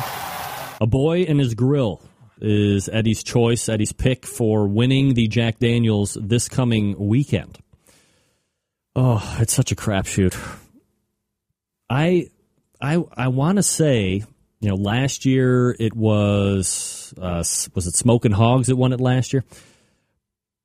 I think, I think, and there's a number of teams that I could call out here, but I think uh, QOw probably has a really good shot because of how well they did. Um, and I'll I'll have to kind of revisit that list again at some point, uh, and, and post about it on my website as far as who my initial pick is. And then, of course, you know, on the Facebook page, uh, probably Thursday or Friday, I'll have you guys call out who you think is uh, going to win. But as far as Fast Eddie is concerned, a boy in his grill. So he's the first one in. Butcher Barbecue. See? Damn, you that's another guy. They've been cooking well all year. If I had twenty dollars, I'd have a lot of people I could put that on. You know, Dave could absolutely win it. Absolutely. Damn it! I'm gonna have to peruse the list, and I will determine a uh, a single flat out winner, and then I'm going to give you like uh, uh, a, a wheel bet. So I'll give you one favorite, and then maybe three or four different ones that you would bet on top of that. All right. Um, let me talk to you quickly before we get to Scott Roberts about Barbecuer's Delight. Look, they're makers of the, in my opinion, the pellet resource to go to for your pellet fired cookers. Now, uh, whether you're on the competition trail or you're just a backyard guy like me, it doesn't matter because they will uh, supply you the pellets that you need. Now, if you don't have a pellet cooker, don't get scared, don't cry, no problem. You can still take advantage of the pellet revolution on your gas or charcoal grill or smoker by grabbing the cast iron pot option. Now, you buy yourself a nice sampler pack of pellets. You load one third cup into the cast iron pot, and then you place that into the cooker or grill and let that sweet, succulent smoke take care of the rest. You won't regret it. Now, maybe you're not familiar with pellets, right? Uh, let me give you a little insight. When pellets are made, all of the air within that cellular structure of the wood is evacuated. It concentrates the wood into a very dense form, much more dense than natural trees. And as compared to other flavor enhancers, a pellet will yield more smoke more intensely, which gives you that nice smoke flavor on the meat that you're looking for exactly when you need it, right now, right then. Now, it's also sterile since it's made, there's heat, there's pressure. It eliminates any of contaminants that are in that wood, gives you consistent quality results each and every time. Plus, you can blend different flavors and if you find a flavor profile that works with you, you can go back to it time and time again. Another benefit of using pellets. So, here's what you have to do. You do yourself the biggest favor ever on the face of the earth, especially if you have pellet fired cookers. And again, if you don't get the cast iron pot option, it'll be just like you have a, an FE or a Gorilla or a Green Mountain Grill or whatever. You go to bbqrsdelight.com. That's bbqrsdelight.com. Check out all the flavors that they have and stop fussing with the sticks, with the chunks. It's Barbecuer's Delight. The choice of competition cooks and backyard hacks just like me. bbqrsdelight.com. That's Barbecuer's Delight. Best pellet out there on the market right now. All right, we'll come back and uh, help close the show with Scott Roberts, sauce and rub reviewer extraordinaire. You're listening to the Barbecue Central show right here on the Barbecue Central radio networks.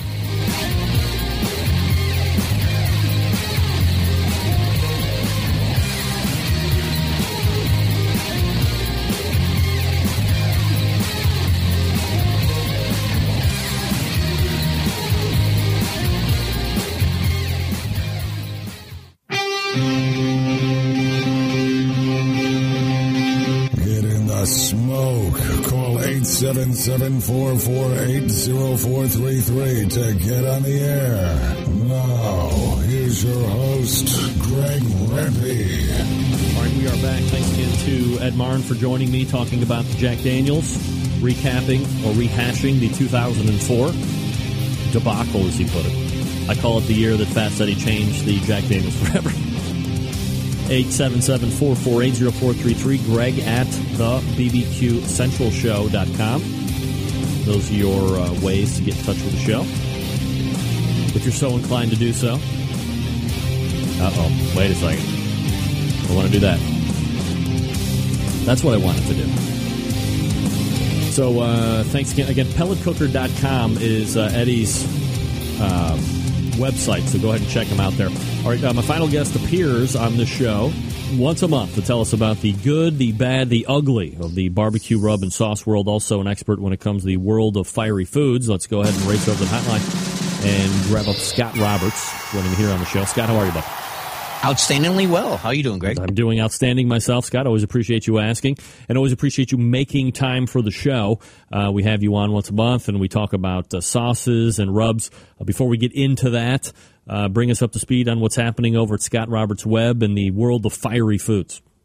I am continuing the audio podcast I have called the Weekly Firecast. Um, been pretty consistent with that. It's really easy to fall behind and uh, fall into what's called pod fading. Yes. You know, you do a bunch of episodes and you kind of lose interest. You skip one or two and you end up, you know, not doing those for a while. Uh, I'm I'm enjoying doing these and I'm trying to stay pretty consistent. So, what's your release schedule like right now? Is it once a week? Is it uh, twice a month, or what? It is once a week, and I will upload the files on to iTunes late Thursday, and we'll make the official post on Friday. So, what's your buffer like right now? I always, uh, when I was doing just the audio show, I always tried to have a buffer of like three or four shows just in case, because you never know you could run into a, a point where two weeks in a row something comes up where you're not able to do it. What uh, what kind of a buffer are you keeping? I actually don't have a buffer right now. You have no buffer right now? I have no buffer. Oh, watch out. Don't say that. Hurry, knock on wood and on all the other good luck stuff that isn't really going to help you if something happens. all right, so uh, my advice to Scott Roberts is start building a buffer because you never know what's going to happen. You need to get the last guest I had on, Ed uh, Ed Maurin. You know Eddie? Fast Eddie? Well, yeah, I, I'll, I'll oh, ask him. My God, I mean, he, a, a living legend, creator of the FE Cooker. He's won a lot of stuff. I mean, he know the first time I ever interviewed him, like six years ago, he had just started injecting his pork butts, if you can believe it. I mean, it's something that everybody does now, but uh, there was a point when people really weren't injecting at all. It's like it's kind of hard to believe. It's an evolution, of course, but yeah, I mean, uh, it's just like anything else; things change over time. All right, Scott. Uh, so let's go ahead and uh, jump into the products that we have tonight. First item up for bid is the Black Swamp Gourmet Spicy Rub. What do you think? Uh, Black Swamp Gourmet is a company out of Ohio. Uh, I catch them every year at the Weekend of Fire. They make a, a trio of barbecue sauces and a trio of rubs. Uh, this one, I believe, is the middle of the road rub as far as uh, like a spiciness heat level goes. Uh, it has a real strong cumin flavor, uh, pretty savory. It's it's something that's both sweet and savory, and to me, if you are able to have a really good balance of that, then you're able to apply it to just about any kind of meat. And I think it goes outstandingly well on just about everything I've tried it on. And of course, uh, I know you do it. You know, put uh, rubs or seasonings on popcorn, it's outstanding on that.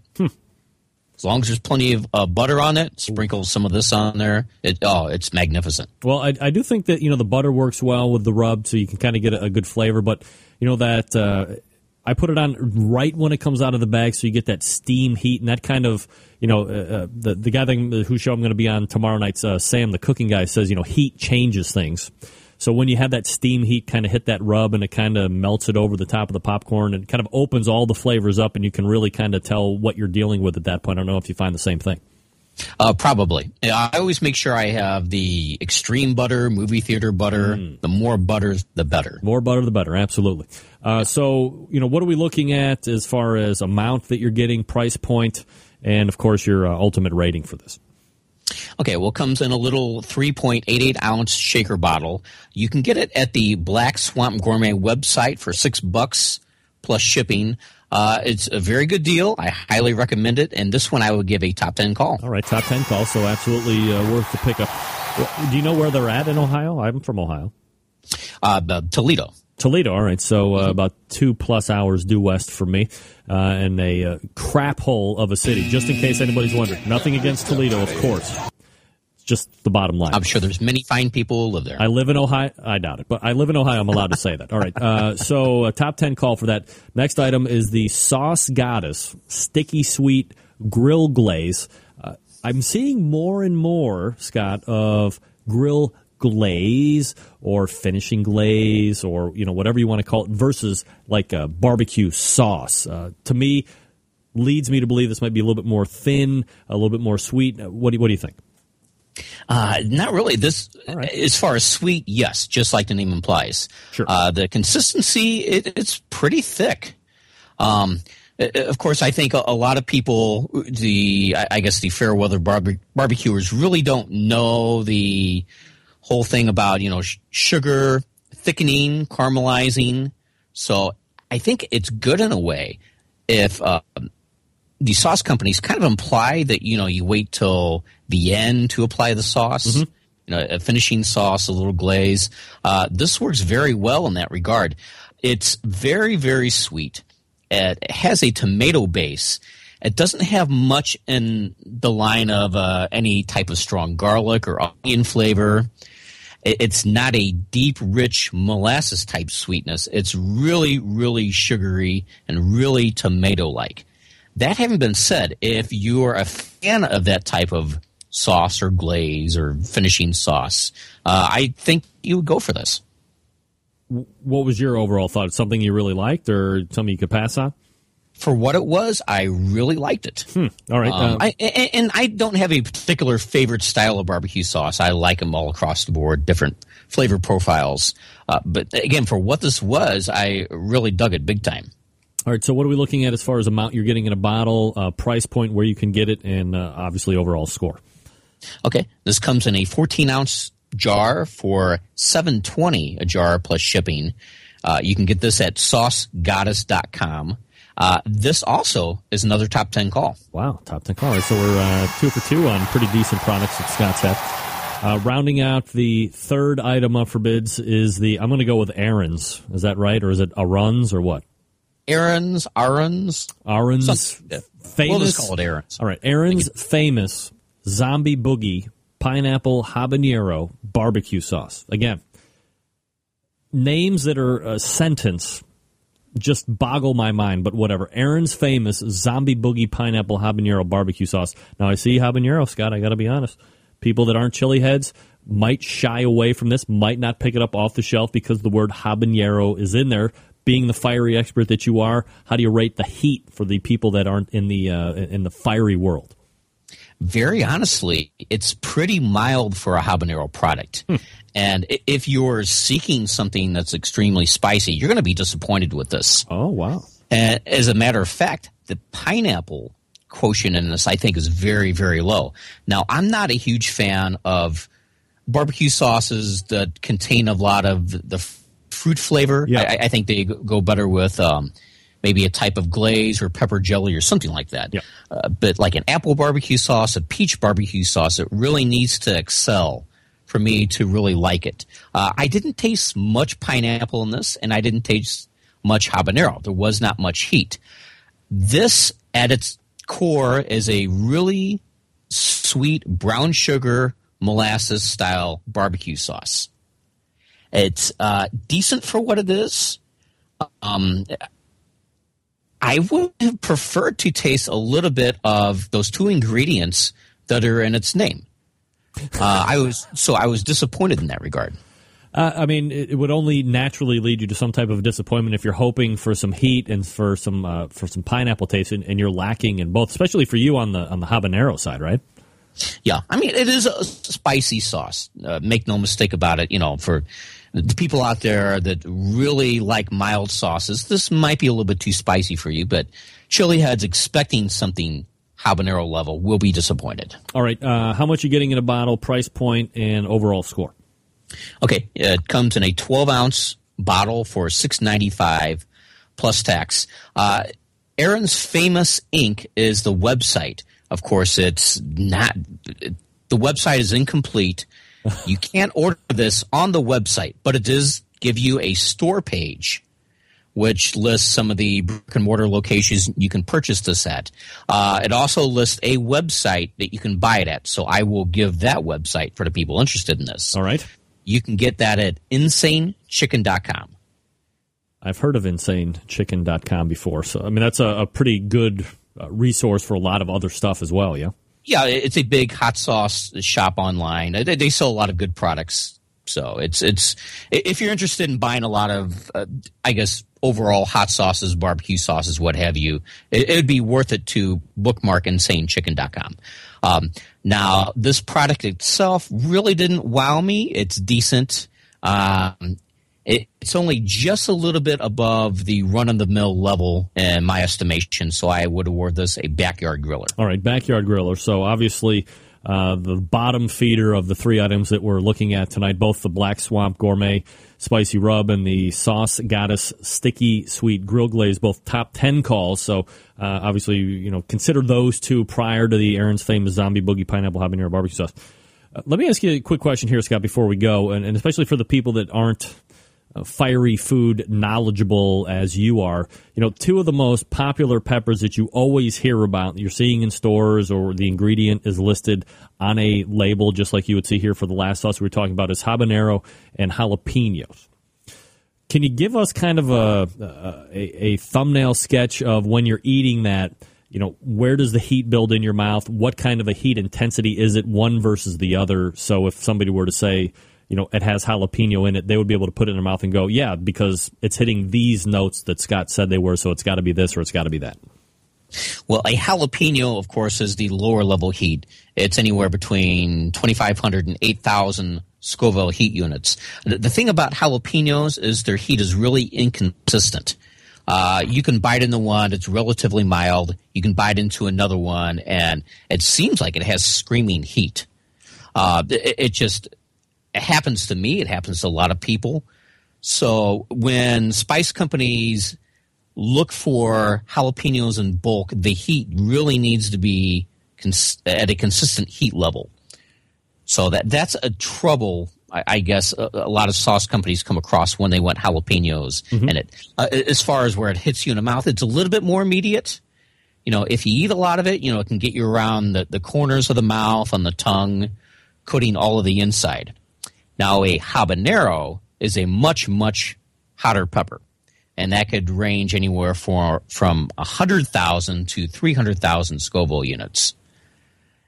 Therefore, you'd use a lot less of that pepper in a sauce or salsa.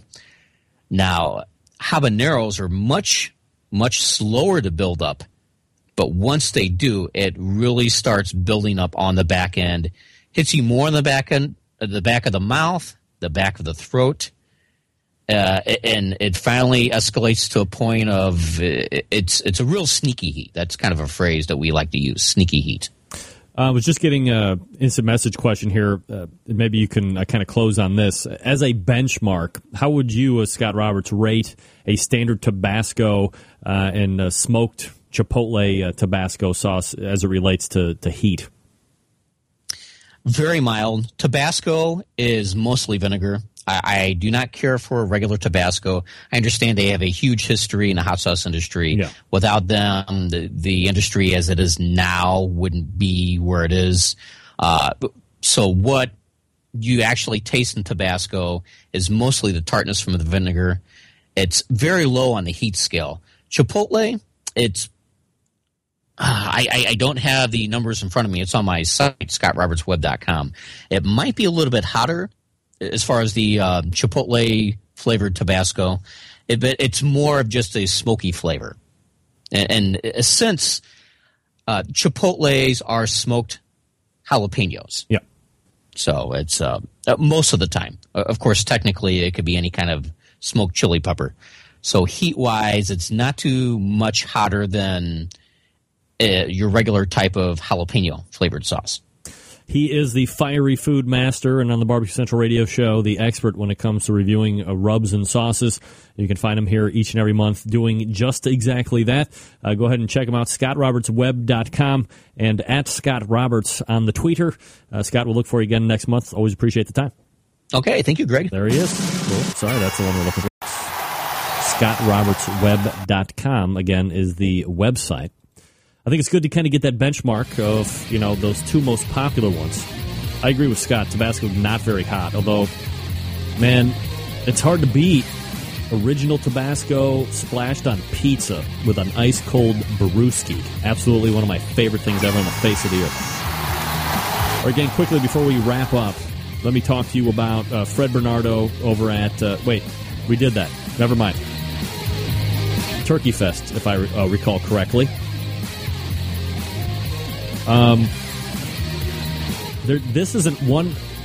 Amazingly enough, we have one open spot left. So, uh, if you have products, if you have services uh, or whatever, uh, typically barbecue related, although Stephen DiFranco, I guess, is barbecue related, but it was at his behest that he wanted to sponsor the show. And who am I to tell him that? He's a barbecue guy at heart. If you're a barbecue guy at heart and you have wares or products or whatever, you want to get out to a target market. Here's the thing with this show people tune in live, people tune in to YouTube, people tune in to my homepage website, people tune in to the podcast. These are all people that have a vested interest, that have a built in want, need, exposure to anything that has to do with barbecue and grilling. So if you have a product that caters to this industry, the only thing I can offer you is A, I'm uh, happily going to take your money. More importantly than that, I'm going to give you an audience that you are going to be able to market to directly, and they are interested, automatically interested, or at least have that inherent interest in your product. You're not going to be wasting time doing direct mailers or sending out uh, phone or making phone calls or sending out emails to a bunch of people just in mass and hoping that sheer numbers are going to make some stuff stick. These people that listen to this show are fans of barbecue, fans of grilling, fans of the industry, fans of cooking. That's why you would want to consider paying that huge, steep monthly rate and partnering with the show. That's all I have to say. If you're interested, you can obviously visit the website, thebbqcentralshow.com. And then I believe it's under About the Show. It talks about how you can be a sponsor. There's a whole media kit that you can download and you can see what you get uh, for the monthly investment. Uh, it's very easy to do. All right, uh, we'll wrap up the show right after this. Stick around. We'll be right back. Get in the smoke. Call 877-448-0433 to get on the air. Now, here's your host, Greg Rempe.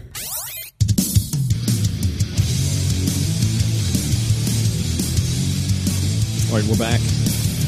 Uh, wrapping it up, 877-448-0433. Greg at thebbqcentralshow.com. All right, uh, thanks to Scott Roberts, who was just on. And, and again, I think it was important because, look, you see a lot of stuff that has habanero or, or jalapeno. Um, Scott is obviously exposed to a plethora of other peppers that, you know, most of us probably wouldn't be able to get into because we're not, you know, the fiery food maniacs like Scott is.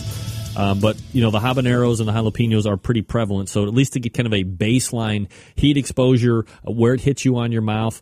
Uh, sometimes you know it's nice to be able to be in a situation where you're eating something, maybe heat's building on the front end or the back end of the mouth, and you say, "Oh, you use habanero in here? How did you know?" Uh, Barbecue Central Radio Show, they're phenomenal over there. Maybe you're not going to say that at all. Give me any credit. I'm just trying to help you out. ScottRobertsWeb.com is his uh, email. Sorry. Uh, let's wrap it up. In the first hour, Meathead Goldwyn, AmazingRibs.com, talked everything turkey. We almost talked about CookAir, which we'll probably get to next month, maybe. Um, but I always appreciate the time that Meathead gives to the show. Uh, so go ahead and if you miss something, obviously go back, listen to the podcast uh, or the video cast or whatever. Uh, but go to his website, AmazingRibs.com. It is a plethora of information, veritable cornucopia of information when it comes to this industry. And that's why it's the highly trafficked, most popular website when it comes to barbecue and grilling within the industry. Second hour. Fast Eddie Maurin joined us talking about the impending Jack Daniels World Championships. It's coming up this weekend. Uh, we've revisited the 2004 debacle, the Fast Eddie rules, and how that changed Jack Daniels forever. And then, of course, uh, said that a boy in his grill will win the Jack Daniels this year. Mark that down. And then Scott Roberts helping to close out the show with uh, a couple sauces and a rub. Uh, next week, as I mentioned, a huge show. Derrick Riches, Robyn Lindars, the winner of the Jack Daniels. So stay tuned for that. If you have raw cast iron, if you use it, season it each and every time. As it cools down, hit it with a rake, and get all the stuff off, and then pan Crisco, let it burn back in, reseason each and every time. You'll have generations of rust-free service if you do it just like that each and every time. I swear to God. Also, September 11th, 2001. I will never forget, I know you won't either. Until next Tuesday at 9 p.m. Eastern Standard Time, this is your program host and proud U.S. American, Greg Rempe. Good night now.